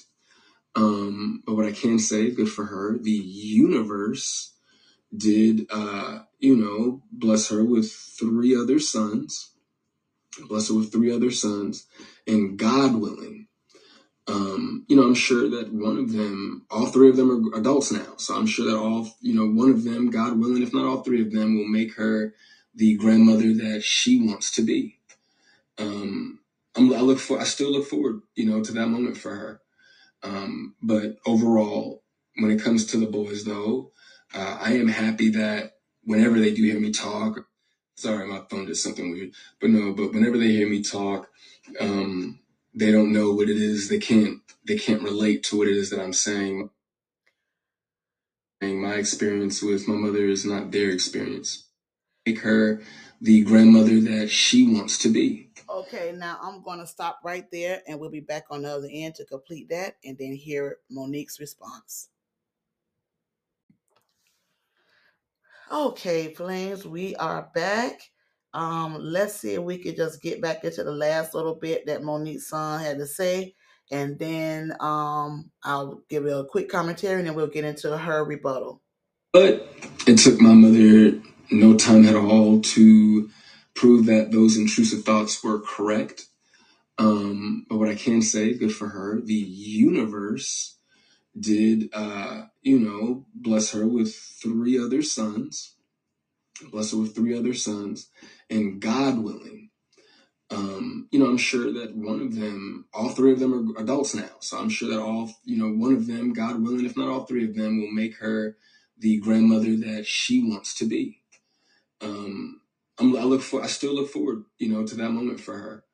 Um, but overall, when it comes to the boys, though, uh, I am happy that whenever they do hear me talk, sorry, my phone did something weird, but no, but whenever they hear me talk, um, they don't know what it is. They can't, they can't relate to what it is that I'm saying. My experience with my mother is not their experience um, with our mother. Uh, so my prayer for her and them is that they continue to see her the way that they see her now. Um, I do also want to make sure that I say thank you to my mother for giving me life. Without that moment in time, I wouldn't have had my little one. But outside of that moment, there isn't anything that either of us that either of us has to offer the other. Um, in my opinion, it's a waste of God's time and the universe's time for praying for something that you are not willing to put forth any effort to obtain. Uh, putting the work into becoming Monique is more important to my mother than being my mother.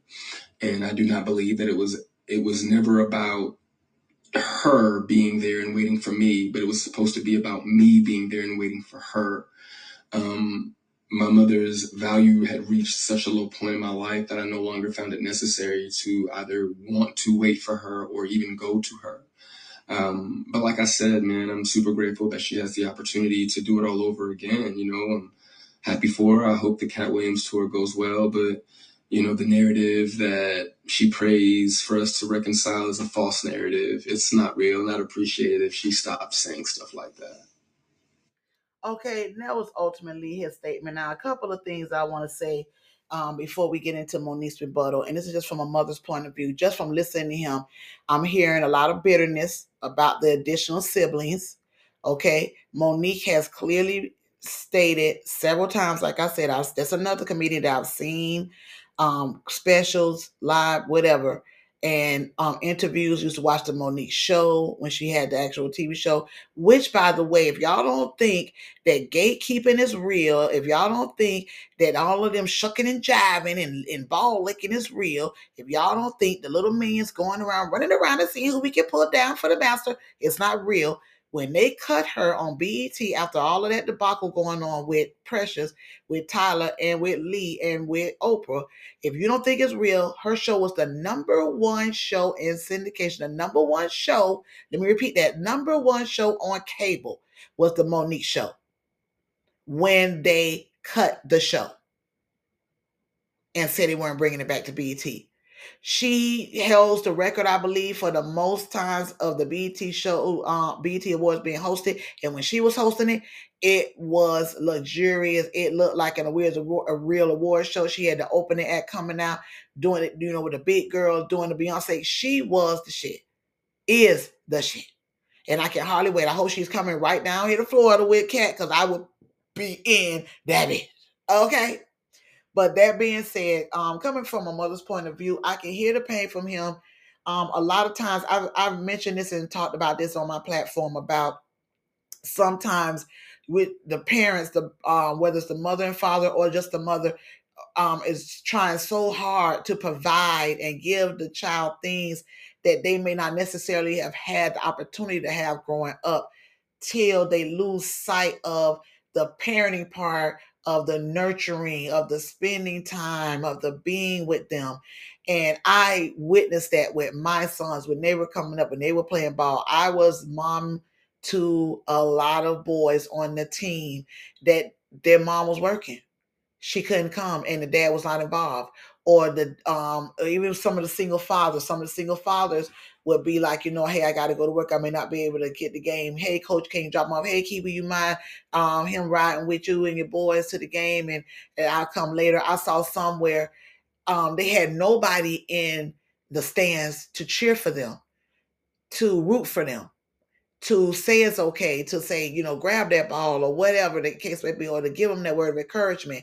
And that's because they were out working. It wasn't because they didn't love them or they loved them any less. Um, so the mothering part does get sacrificed when you are a professional, when you are a breadwinner, which speaks to the lack of the black male in the family, in the household, because it tends to it, it tends to bring down the the child's like their their esteem because you just heard him you know he didn't feel like he had much self-worth because you know like what is it about me that i'm not unworthy enough for her to want to spend time with me when it wasn't the case she and she said she said it too she was horrible she said and it's her words not mine she said it was horrible. She said, I would be like, you know, you don't see these nice things I bought you. You don't see all this good shit you got. You in private school. You got the best clothes. You live in the biggest house and you're complaining. You ungrateful. She did. She and she said it. She didn't realize it wasn't the money. He wanted her. And I've said this many times on my platform. These kids, y'all, oh, he got, he all right, or she all right. They got that PS5 in there. Oh, you want to get upset? You got the iPhone. You got those Jordans on. You wearing that Burberry, but they don't give a damn about that. They will wear light up shoes and put on some damn Target outfit that matches and and and want to sit there and watch a, go to a damn movie with you, go to the bounce house park with you. That's what these kids want. They want their mommy. They want their daddy. They need that in those formative years. Unfortunately, because of the current times, because of the times of the woman having to get out there to get it and to chase the bag or whatever. I don't believe, you know, she even said it too at times. She felt like she was being selfish. You know, look, I got people for that. You know, my, my cousin can help because I'm busy doing shows. Let me put this extra show. I get this extra money. That can help with this, this, and this. And you gotta remember too, her from her family background, with her being molested by her brother, her mom and her dad, she felt like wasn't there to support her and to help her and to take her aside and they allow him to pretty much stay in the house and not um, pay any repercussions for what he did to her. So her psyche is all fucked up from that. So he has to understand that too. And you're going to hear her rebuttal, but I just wanted to say, you know, Monique has, has stated it, and I, he stated it in a statement but I'm hearing a lot of resentfulness. I'm hearing a lot of ungratefulness as well. You resent the fact that she did remarry, find this third marriage. She had those um boys, and you know, I think she and she even said that she was more involved with them because her career at the time had stalled out because of all the shit that was going on with Tyler and Will and Lee, which we'll pack I'm very discussing with you. Shout out to FAMU. But I'm, I'm like, wow, all of y'all jump y'all ass into the whip and baby y'all ride on down that street till they kick your ass out. Cause trust me, the moment if they do us, they want to do something in that car that you don't like, and you think you just, well, I ain't gonna do it. I'm just gonna sit in the car. Y'all can do it. No, they gonna kick your ass out the car and then take it and they keep all your shit in the car with them and drive off and leave you tumbling down the damn road. But that's another story for another day. So now Sidney, who she said was her best friend. If you like I said, we're gonna get into her um interview and, and certain excerpts from the interview, not the full thing, because I want y'all to go to uh, Club Shay Shay and watch it. Shout out to Uncle Shay Shay, okay? But we, we're not gonna infringe, but we're gonna definitely play some excerpts from the interview, and you're gonna hear she been knowing Sidney since like 10th grade. This was her best friend. This was one of those, the search is over. You were right here all the while. This is her love story. And there's a lot of love stories like that. A lot of y'all right now gonna be with your best your best friend. He been hanging around and all this, and all my my guy friends always told me this. My my ex told me this. He was like he only hanging around and he see how this guy's being a bozo. He trying to figure out when is she gonna realize it's me or when can I get in and get me me. So you might turn around and say the search is over. So don't just think it just happens to Monique. But let's get into it. Um, y'all, we probably gonna hit the three hour mark on this one, but if we had to, cause this shit is deep. Let's get into it, man. It's talk about it Tuesday. The Bucks are running amok. Black History Month gone roll. Clout chasers, bitch assness. The vision causing uh, um the causing us to be conquered. Let's get into Sidney, aka Daddy, and Monique, aka Mama. Their rebuttal to her son's statement. Come in the room so we can have this conversation.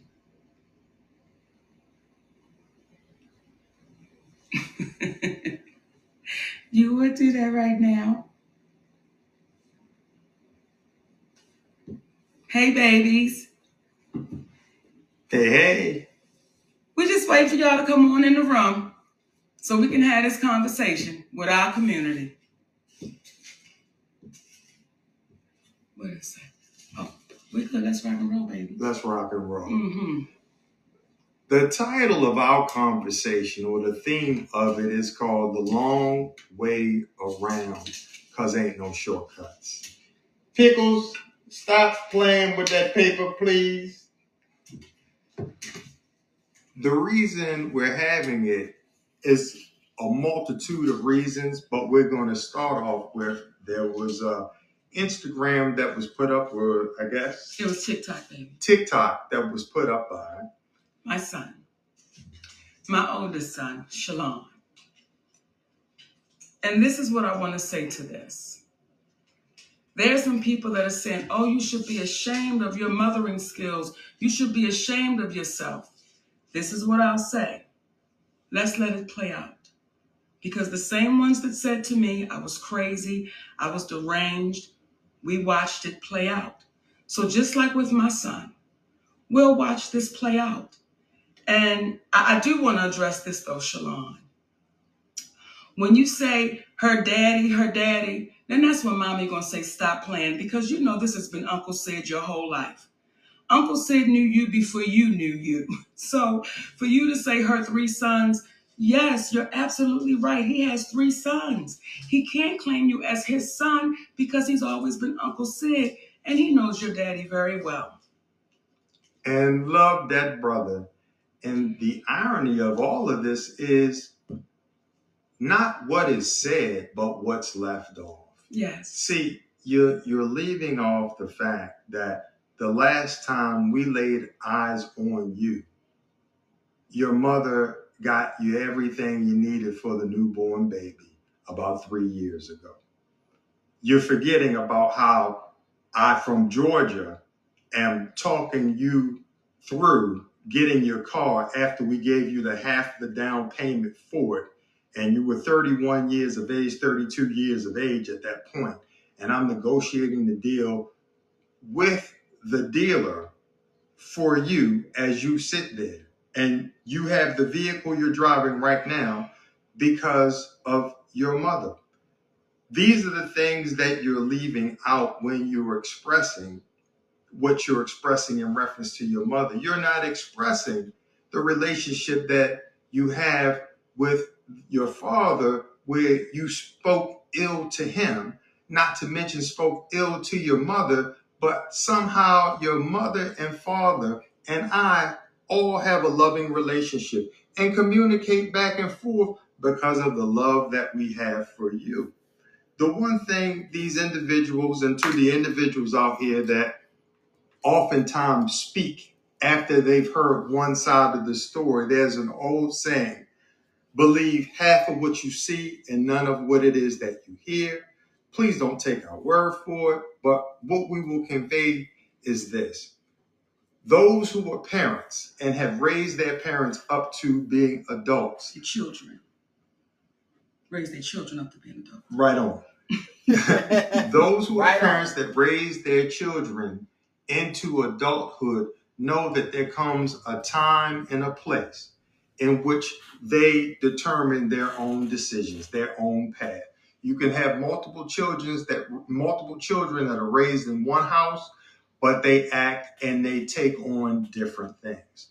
The reason why it was so important for us to entertain these conversations that we typically have privately or that we're influenced to have privately amongst the people in our community is because we need to stop being embarrassed about being human beings and about being black human beings. You will oftentimes hear us saying we are embarrassing ourselves in front of them.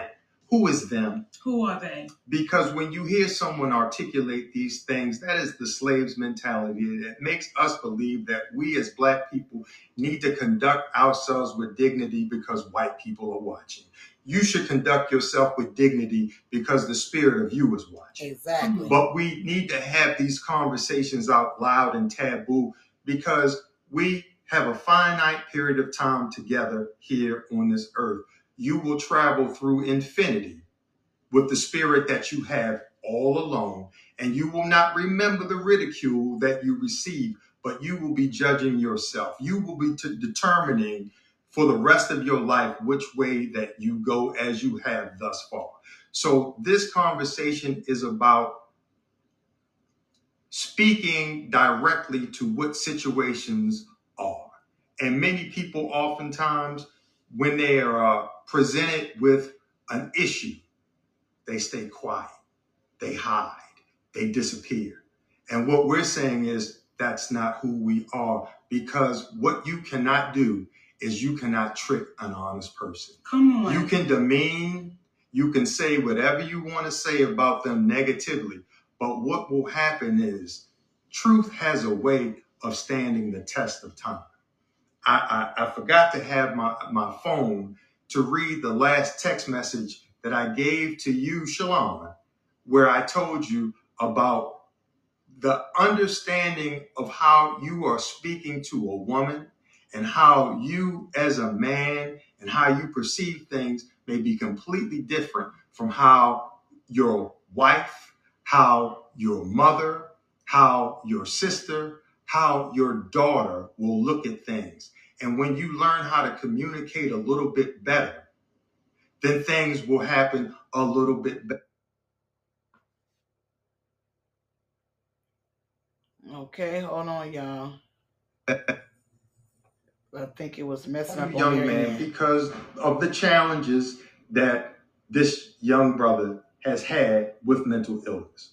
So we're communicating that out loud to speak to our community to say, listen, y'all, if we have more public conversations, there will be less private angst. Come on. There will be less private issues that we carry on because we're afraid to communicate in front of white folks. So when we get to a place where you want to be free, you will stop being scared to say what's real. You'll stop being fearful of having conversations that normally take place in private and nobody ever really knows the outcome. And and from there, when you were saying earlier about how we're looking, how we're looking, how we're looking in front of white folks. When I do hear our brother Greg Mathis say, the studio is watching y'all and the executives are watching y'all, so what? If the executives are watching closely, the individuals that will want to interact with us are those who are engaged are and and are in alignment with what is true. Come on. See, the first question would not be, uh, Stephen A. Smith, why did you video someone? or you won't entertain uh, Kevin Hart is the biggest star in the world. She said that. Not only did she say that, not only when she spoke about Oprah and Tyler, these are individuals that you failed to hear that she said she loves them. And when you love folks, you tell them what they need to know, not what they want to hear. We've put in, we've put certain individuals in such a status that we've disallowed them to be human beings.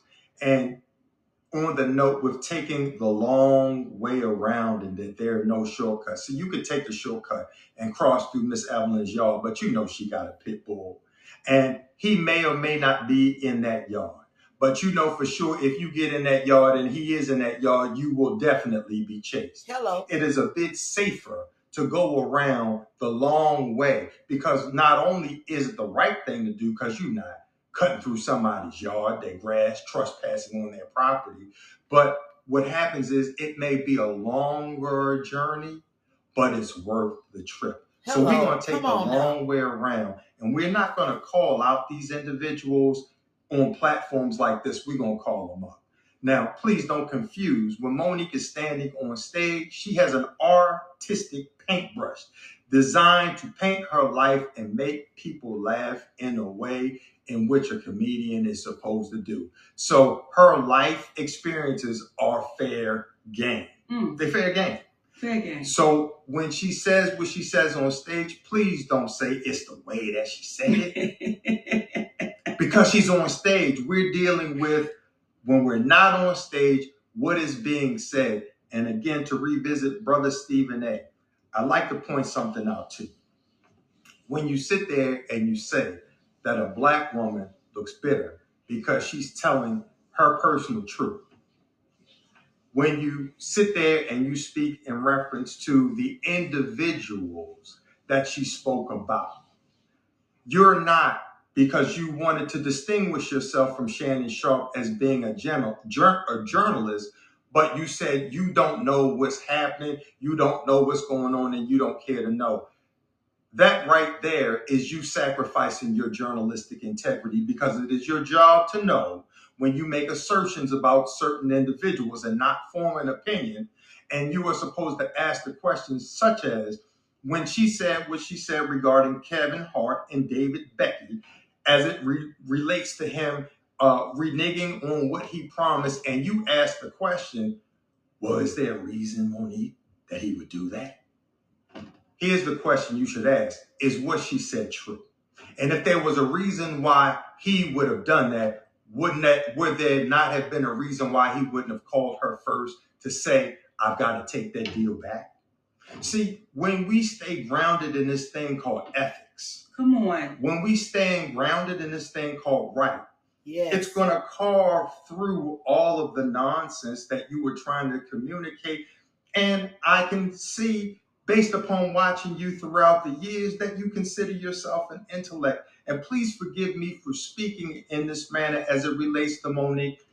As a black man, what happens is the black woman should sometimes not have to defend herself. Mm. Sometimes there's a level of defense that should be had on her behalf for we as black men because Monique That's didn't right. step to you when you were calling Kyrie Irving out for being a man Yes. and making a decision as a man to not get a shot and ridiculing him because his father raised a man. Hello. You should not have called out Kwame Brown in the way that you did, calling him a bust because you have forgotten that that black man has a family and any man that has had the length of time that he had to live the dream in the NBA is not a bust in my book. He's a hero. He's a hero. So when you call Jason Whitlock a fat bastard, but you're telling Monique, who referred to them as her brother and her sister, and she loves them, but you can call Jason Whitlock a fat bastard. My question to you, why are you allowed to speak your truth, but this black woman is not? Help me. Help me. I need the help.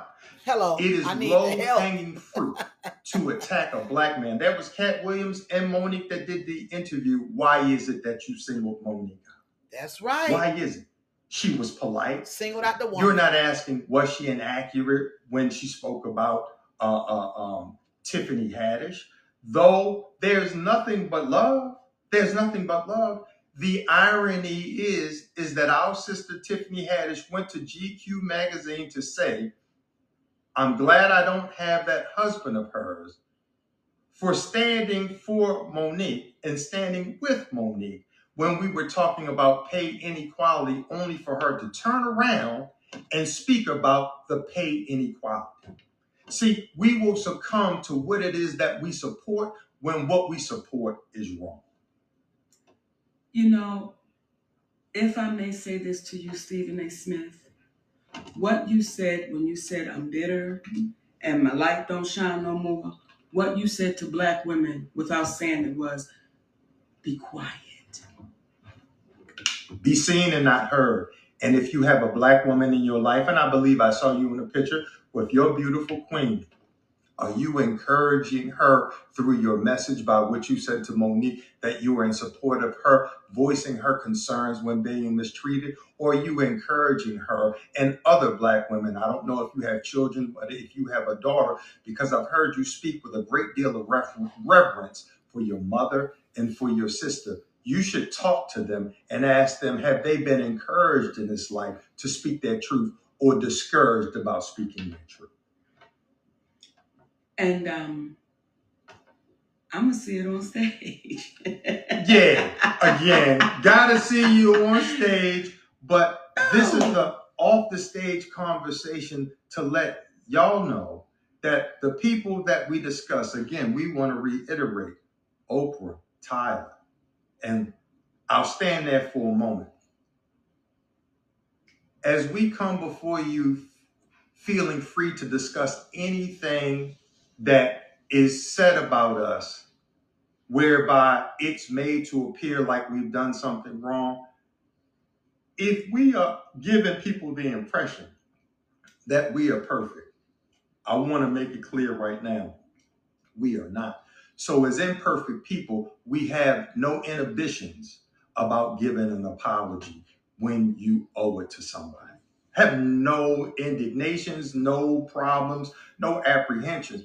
But we must ask ourselves how can individuals like Tyler Perry, who said that Monique was difficult, and indict her as difficult in the business, okay, lose parts? How can she come to court to stand trial to defend her position under the light of the court of public opinion, but the very one who accused her, he stays hidden? Why would that be?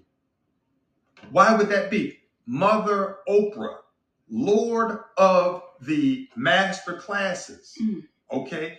The one who is now, aren't they getting ready to give some sort of talk in reference to, what was it? Um,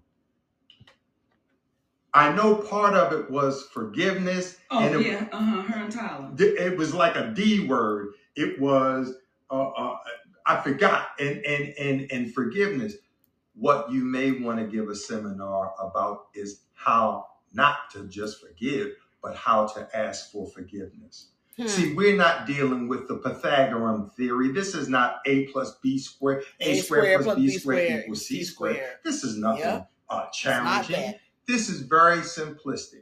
If you were comfortable, Oprah Winfrey, going on the CBS morning show saying that if we make Harvey Weinstein the center point of sexual assault, we're missing the boat.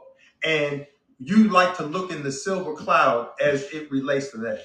Or you having a documentary on our brother Michael Jackson after he was found not guilty in the court of public opinion but you want to do a documentary on him, but you don't want to speak up for a black woman who you know, based upon all your business endeavors, that when you do not have a contract with someone, you do not owe them anything, but you allow that to ride.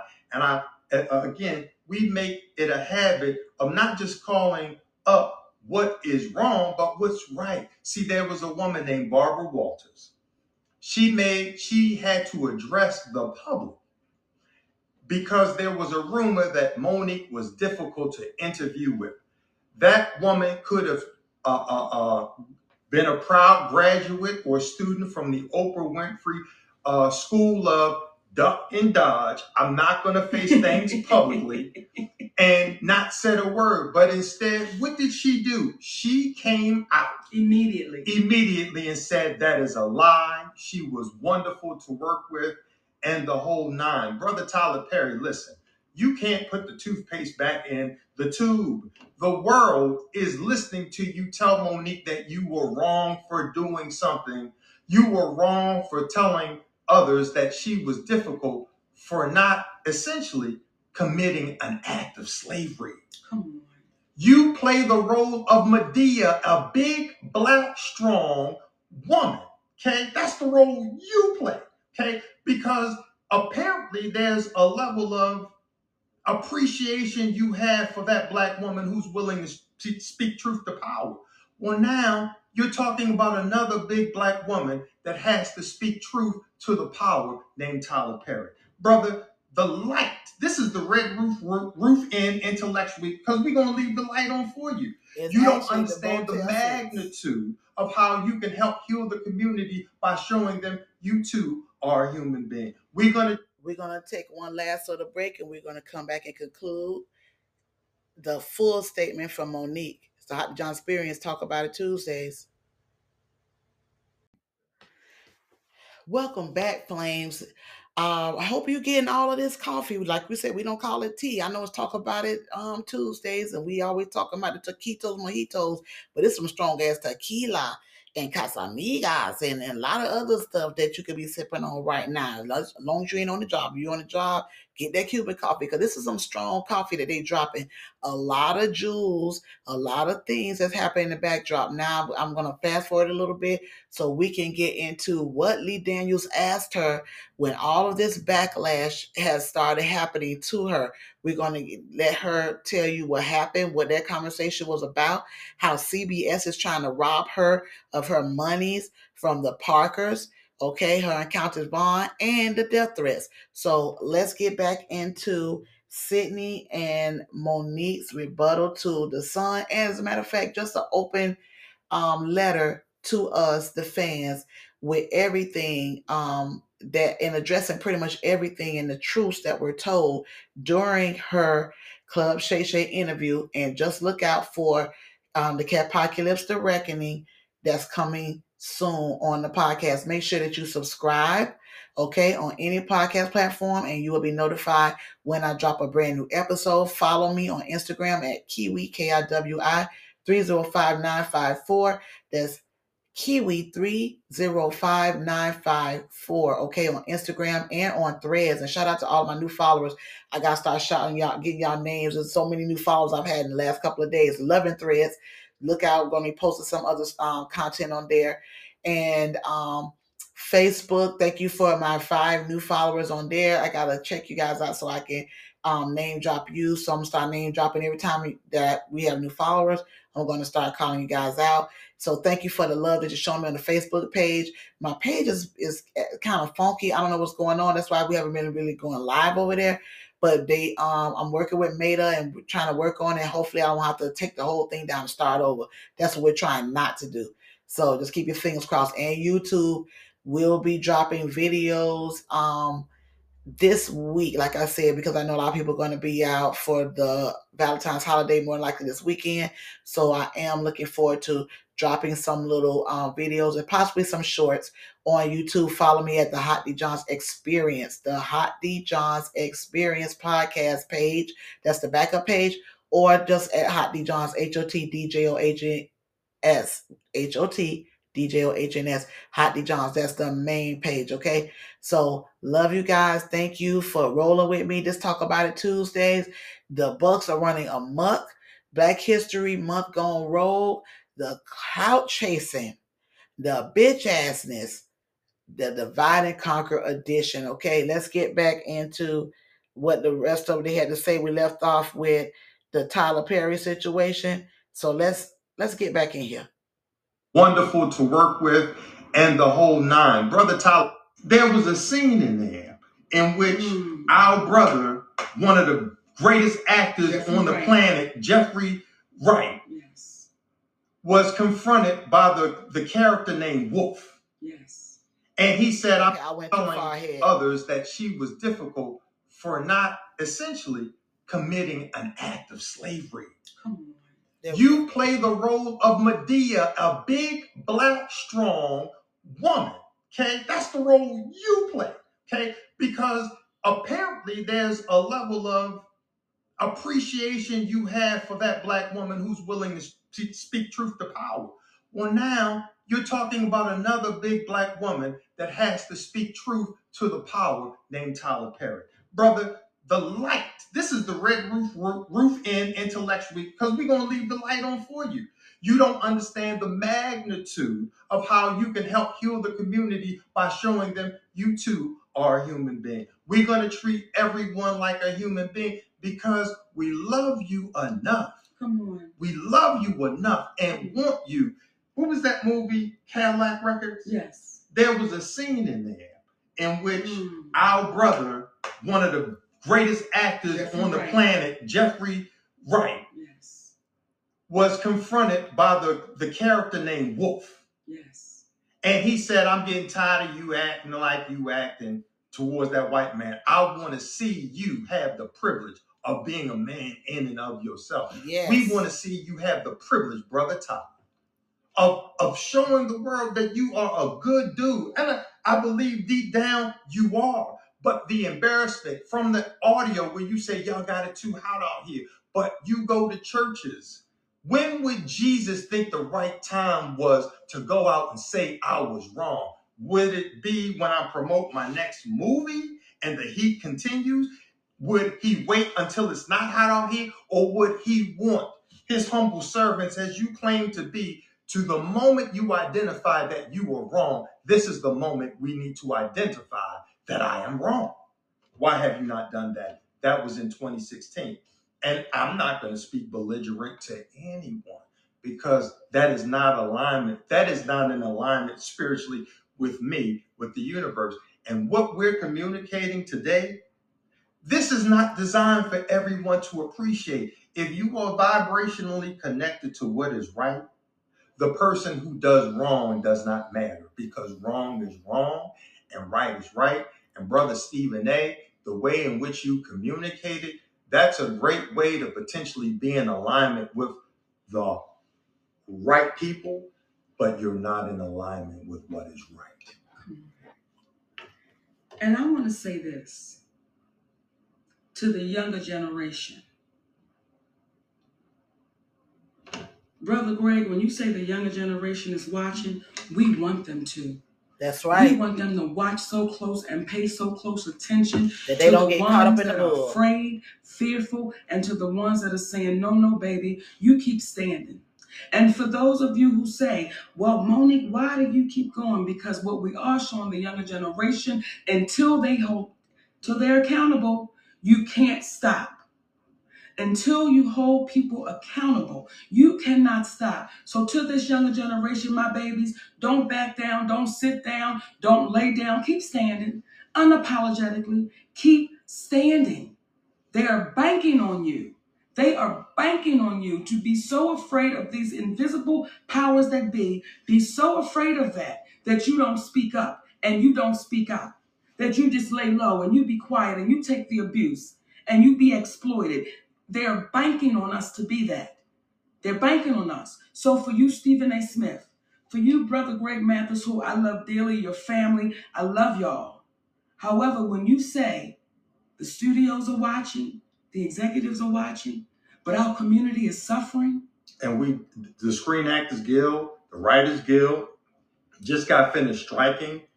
They were watching then. yeah, They were watching prior to that. What we're looking for are the people who are in alignment with honesty. Because let me explain to you what can happen and how healing it is. See, last week when we spoke about the Breakfast Club, and our brother Charlemagne the God just taking ownership of it at the behest of a black woman named uh, just, Just hilarious. Happy birthday, baby.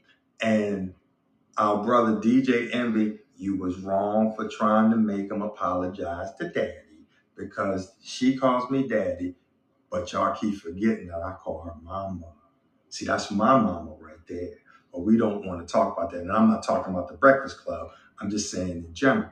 But those three individuals got together, and what was an issue for several years, it was resolved because we know how to forgive. There's a black man by the name of Lee Daniels. See, not only did this brother go so far as to apologize to us privately, he apologized pu- publicly, but then this brother went and he spoke to our sons face to face and he apologized. That's what men do. That's how you heal. There is no shame in being wrong. The shame is knowing that you're wrong and not admitting to that wrong that you were a part of. So when you see these individuals with the mansions, with the cars, and all of these things, in the words of our great ancestor, Bob Marley, some people are so poor, all they have is money. Come on. Don't be that. Come Yes, come on, Bob Marley. Don't Marley. be that. I'm sorry to be chuckling. When I hear you, when I hear my son, when I hear you, Shalon, talk about money and I and stuff, it's like, baby, as I told you when you were younger, I told you as a man, don't let nobody introduce you to me. You know who your mama is. And when folks speak in reference to calling your seed, sometimes, especially when your seed decided to call things off with you because you didn't move for a 34 year old, 32 year old man um, in the time that he wanted to do because you, as a mother, you as an entertainer, you as an actress, you as a uh, grandmother, you as a wife, allotted the time to see him, but he pushed you away. But then when it's time for him and it doesn't work for you, now it's a problem. Listen, it comes a point in time where when you become a man, when you become a woman, it is your obligation to do for you. On. To do for you. At 31, brother, 32, I'm sitting there on a conversation at the behest of your mother. Why? For you, because I love my nephew, and we still left, uh, love you, Shalon.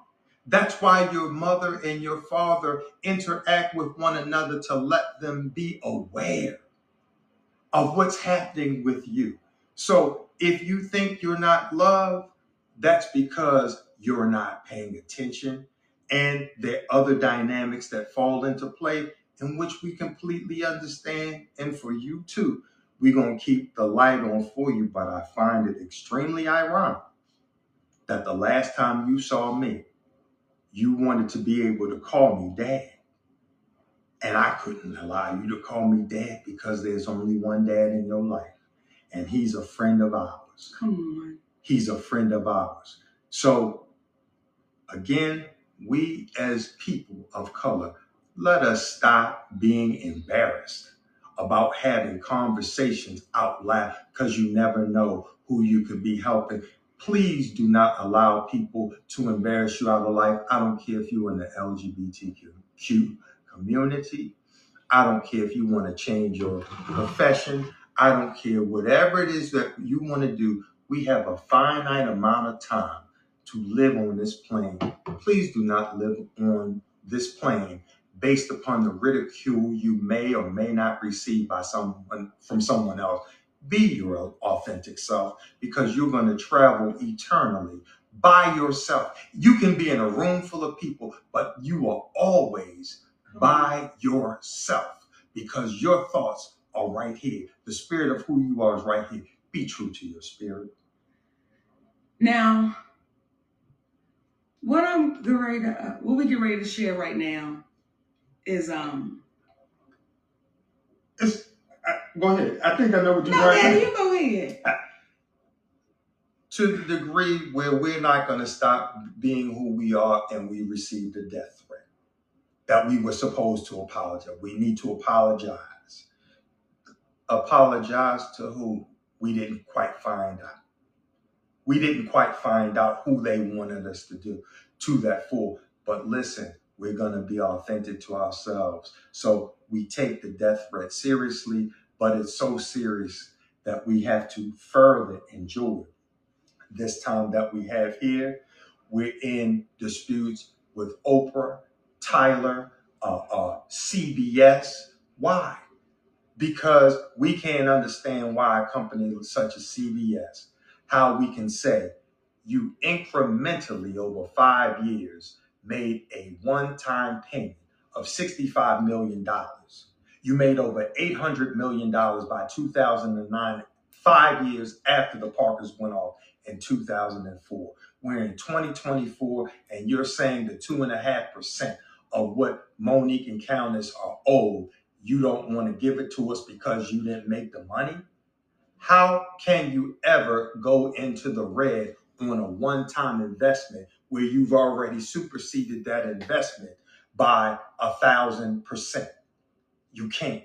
So the things that people are out there and they're astounded that we are saying, this is because Brother Judge Mathis, this is because the younger folks may be looking. Hello. And we want them to be true to themselves. They want to know how to count. True and tell the truth because as our brother Steve Harvey said, there are repercussions that come from the truth, but we rather deal with the repercussions that come from the truth versus the repercussions that come with a lie. Come on now. Come on now. So we wanted to come on and share that with y'all today. Um, and I'm I'm not I'm not laughing at that, but it makes me chuckle to say that someone, whoever it is, and y'all have been hearing what we've been saying, but someone or somebody's was sent a death threat all because this little fat black girl and her husband telling the truth. Not because we stole nothing, not because we hurt somebody, we didn't rob nobody, just because they're telling the truth. So, what we're saying to you young babies right now, keep telling the truth. Let nothing, let nothing stop you from telling the truth. Not, I don't want to say, we say your truth, the truth. The Tell truth. the truth. That's So right. we're not getting this confused with, well, my truth was, no, tell the truth. Because the truth may not be favorable for you, but it's the truth. Don't ever be afraid of telling the truth. And I believe our ancestors are saying, babies, y'all, please keep standing because we took the ass whoopings for y'all. We took these ass whoopings. That's right. We already been here. And if we keep talking in private, Greg, we'll keep getting exploited. Because didn't y'all talk in private? That's Didn't right. the ones before you talk in private? And what changed? What got better? What got different? Because the private conversations never seem to make it to the light of day. So the shit that happened in the private can continue, can continue to happen because they knew the fear was placed in there. You better not say nothing. Would you be so kind as to share your story with the good folks out there Now here's the Lee you Daniels story, y'all. with And then I Brother want to come Lee in with my commentary. on your walk while And then y'all we're gonna finish up. You, you know, I'm going to say this first, Daddy. Kick Okay. it, kick it. When Lee and I talk, and Lee will say, Mom, I don't want to revisit it. You know, we got through it and it's done. And I would say to Lee, Lee, you don't understand how beautiful what took place happened. I'm not saying it's never happened in history. I just don't know of it happening where you have a big time director and a and an entertainer, and the director says, Hey, I want to apologize, and they mend that friendship. They mend that friendship. Lee Daniels and I were going for a walk when we were filming the movie The Deliverance in Pittsburgh. And he said to me, Mo, why didn't you just be quiet? Why didn't you just let the shit go? I said, Lee, had I just let this shit go, you and I would not be taking this walk down the riverfront. And that had that went on for years, for years. So this is what we're saying to y'all, baby. But let them Oh, breathe that in, my baby. Okay, you know I talk. You would not. Well, we talk and talk together, but I need people to breathe that in. We had I let it go, you and I right now, brother Lee, would not have been able to go on this walk together as friends. So the conversations we are having right now, because the only real reason for war is to ultimately have peace, Yes. especially when you're defending yourself. The reason we're having the conversations that we're having right now is for the purposes of a level of unification amongst folks. We love to go on that walk with you one day, Oprah. We love to go on a walk with you one day, uh, Tyler. But you know, if you walk with us, we got to walk in truth.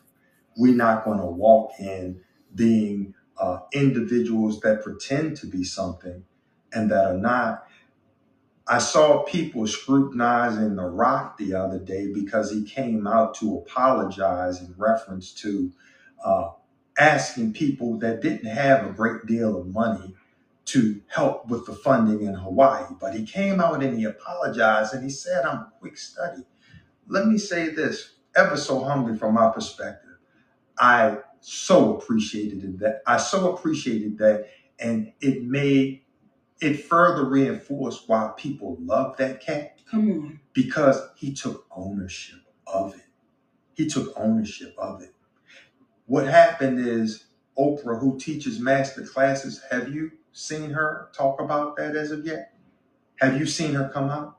What we're saying is we want you to feel what it's like to walk with the people in truth, not just be so elusive, so above everyone that you don't realize you are exactly like everyone mm-hmm. because you too have an expiration date, as do we all.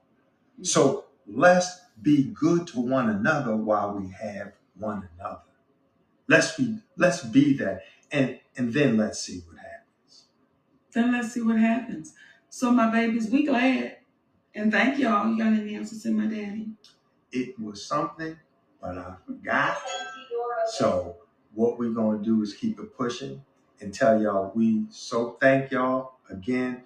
We are built for the criticisms of the individuals that are out there with ridicule because we are blessed to have those individuals out there that see past it and are saying, y'all keep on telling the truth and y'all encouraging us to tell the truth.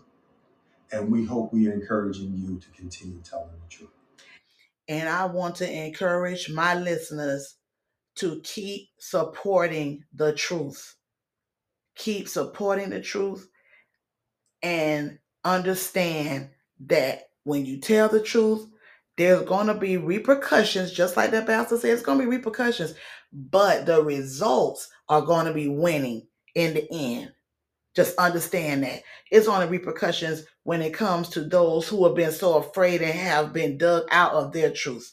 Okay. But when you are a truth teller, you can be able to live with it because you will be protected. God will protect you from it all.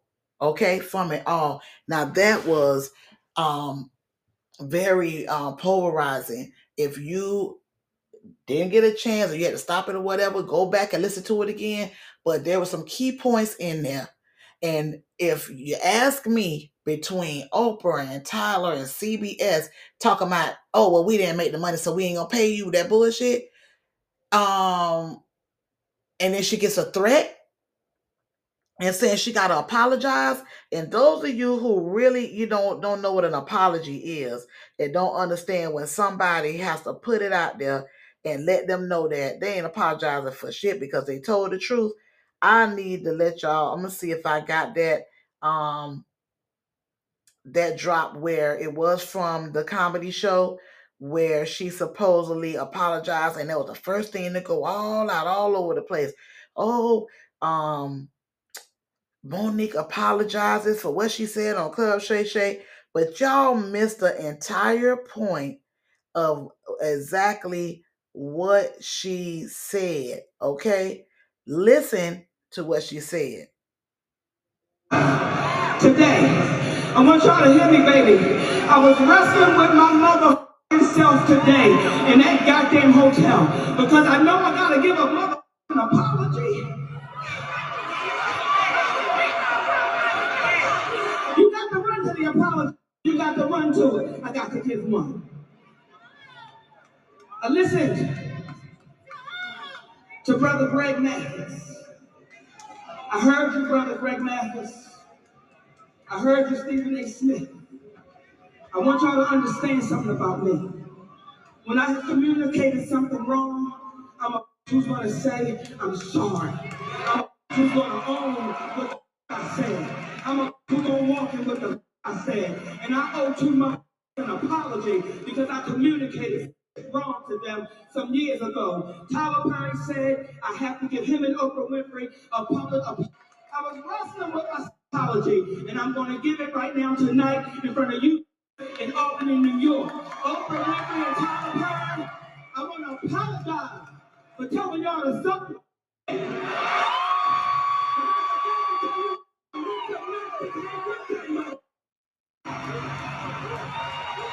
Apology, and I'm going to give it right now tonight in front of you in Albany, New York. Oprah Winfrey and Tyler Perry, I want to apologize for telling y'all to suck.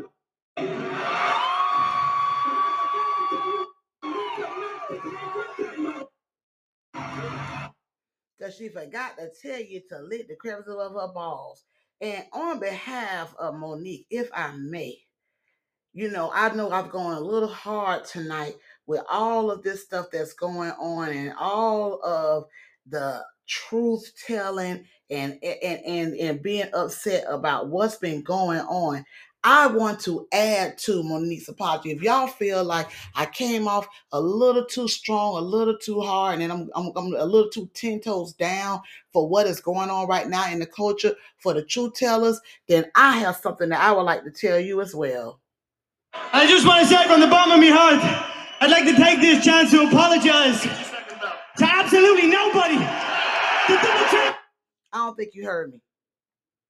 I just want to say from the bottom of my heart, I'd like to take this chance to apologize to absolutely nobody.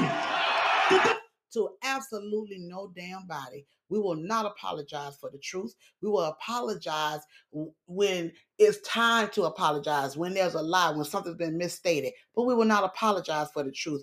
We are sorry for the ones who don't know how to handle the truth. You can't handle the truth, okay? You don't want to know the truth. We're sorry for you, but we're not as sorry as you are because you're not even able to tell the truth because you're so afraid of the things that you've collected collected that are going to be snatched away the day that you decide to stand on truth. Right? Yay? Okay. I think that is enough for us today. It's been Talk About It Tuesday. Thank you for joining me. This has been a very emotional episode for me, believe it or not. I'm glad that you guys have joined me um, on this Talk About It Tuesdays. Uh, Bucks, it's time to stop running amok. It's time to get the house in order. It's time to come together as one. It's not time for you to say, okay, separate because we got all the money, we got the gates, because who in the hell left the gate up and all the pit bulls are running out, baby. And soon y'all ain't gonna have nobody to protect y'all because the gatekeepers ain't got no damn house. The gatekeepers don't have no power. The pit bulls that they've been having locked up in the gates had all the power. But since y'all don't, they, you know, refused to feed the pit bulls, and they decided to run out as soon as there was a crack, your ass is lost just like that. Uh, good luck. Okay. Make sure that you follow your girls at Kiwi305954 on Instagram and on threads at the Hot D John Experience Podcast on Facebook, on um, X, and on uh, YouTube. Guys, thank you so much. Remember, there's no uh, Wealth to Health Wednesdays tomorrow. I might drop a little special, quick Valentine's episode. Um, make sure you share this episode. It's very important because the truth needs to get out. Um, and all on in, in all seriousness, I need our people to come together because united we stand, divided we fall. And um, for those who um, don't understand what's going on, I'll tell you right now through Bob Marley's song, okay? Make sure you go and watch the Bob Marley movie. Let's support that movie. It comes out tomorrow. Take your girl out, even if you're going to be celebrating a little more um, extensively over the weekend. Take her out to go see the Bob Marley movie. Um, let's support Bob Marley. It is Reggae Music Month along with Black History Month. Remember, they've joined it all together. So let's go and show him some love, okay? put God first at works. Handle your business so your business don't handle you, Booze It's been a John Experience podcast. I love experience with you. Peace. We out.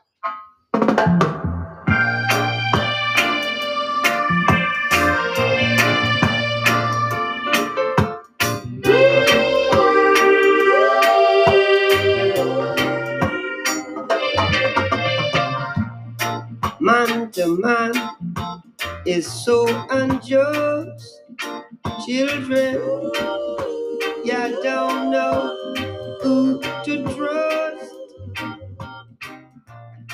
Your worst enemy could be your best friend.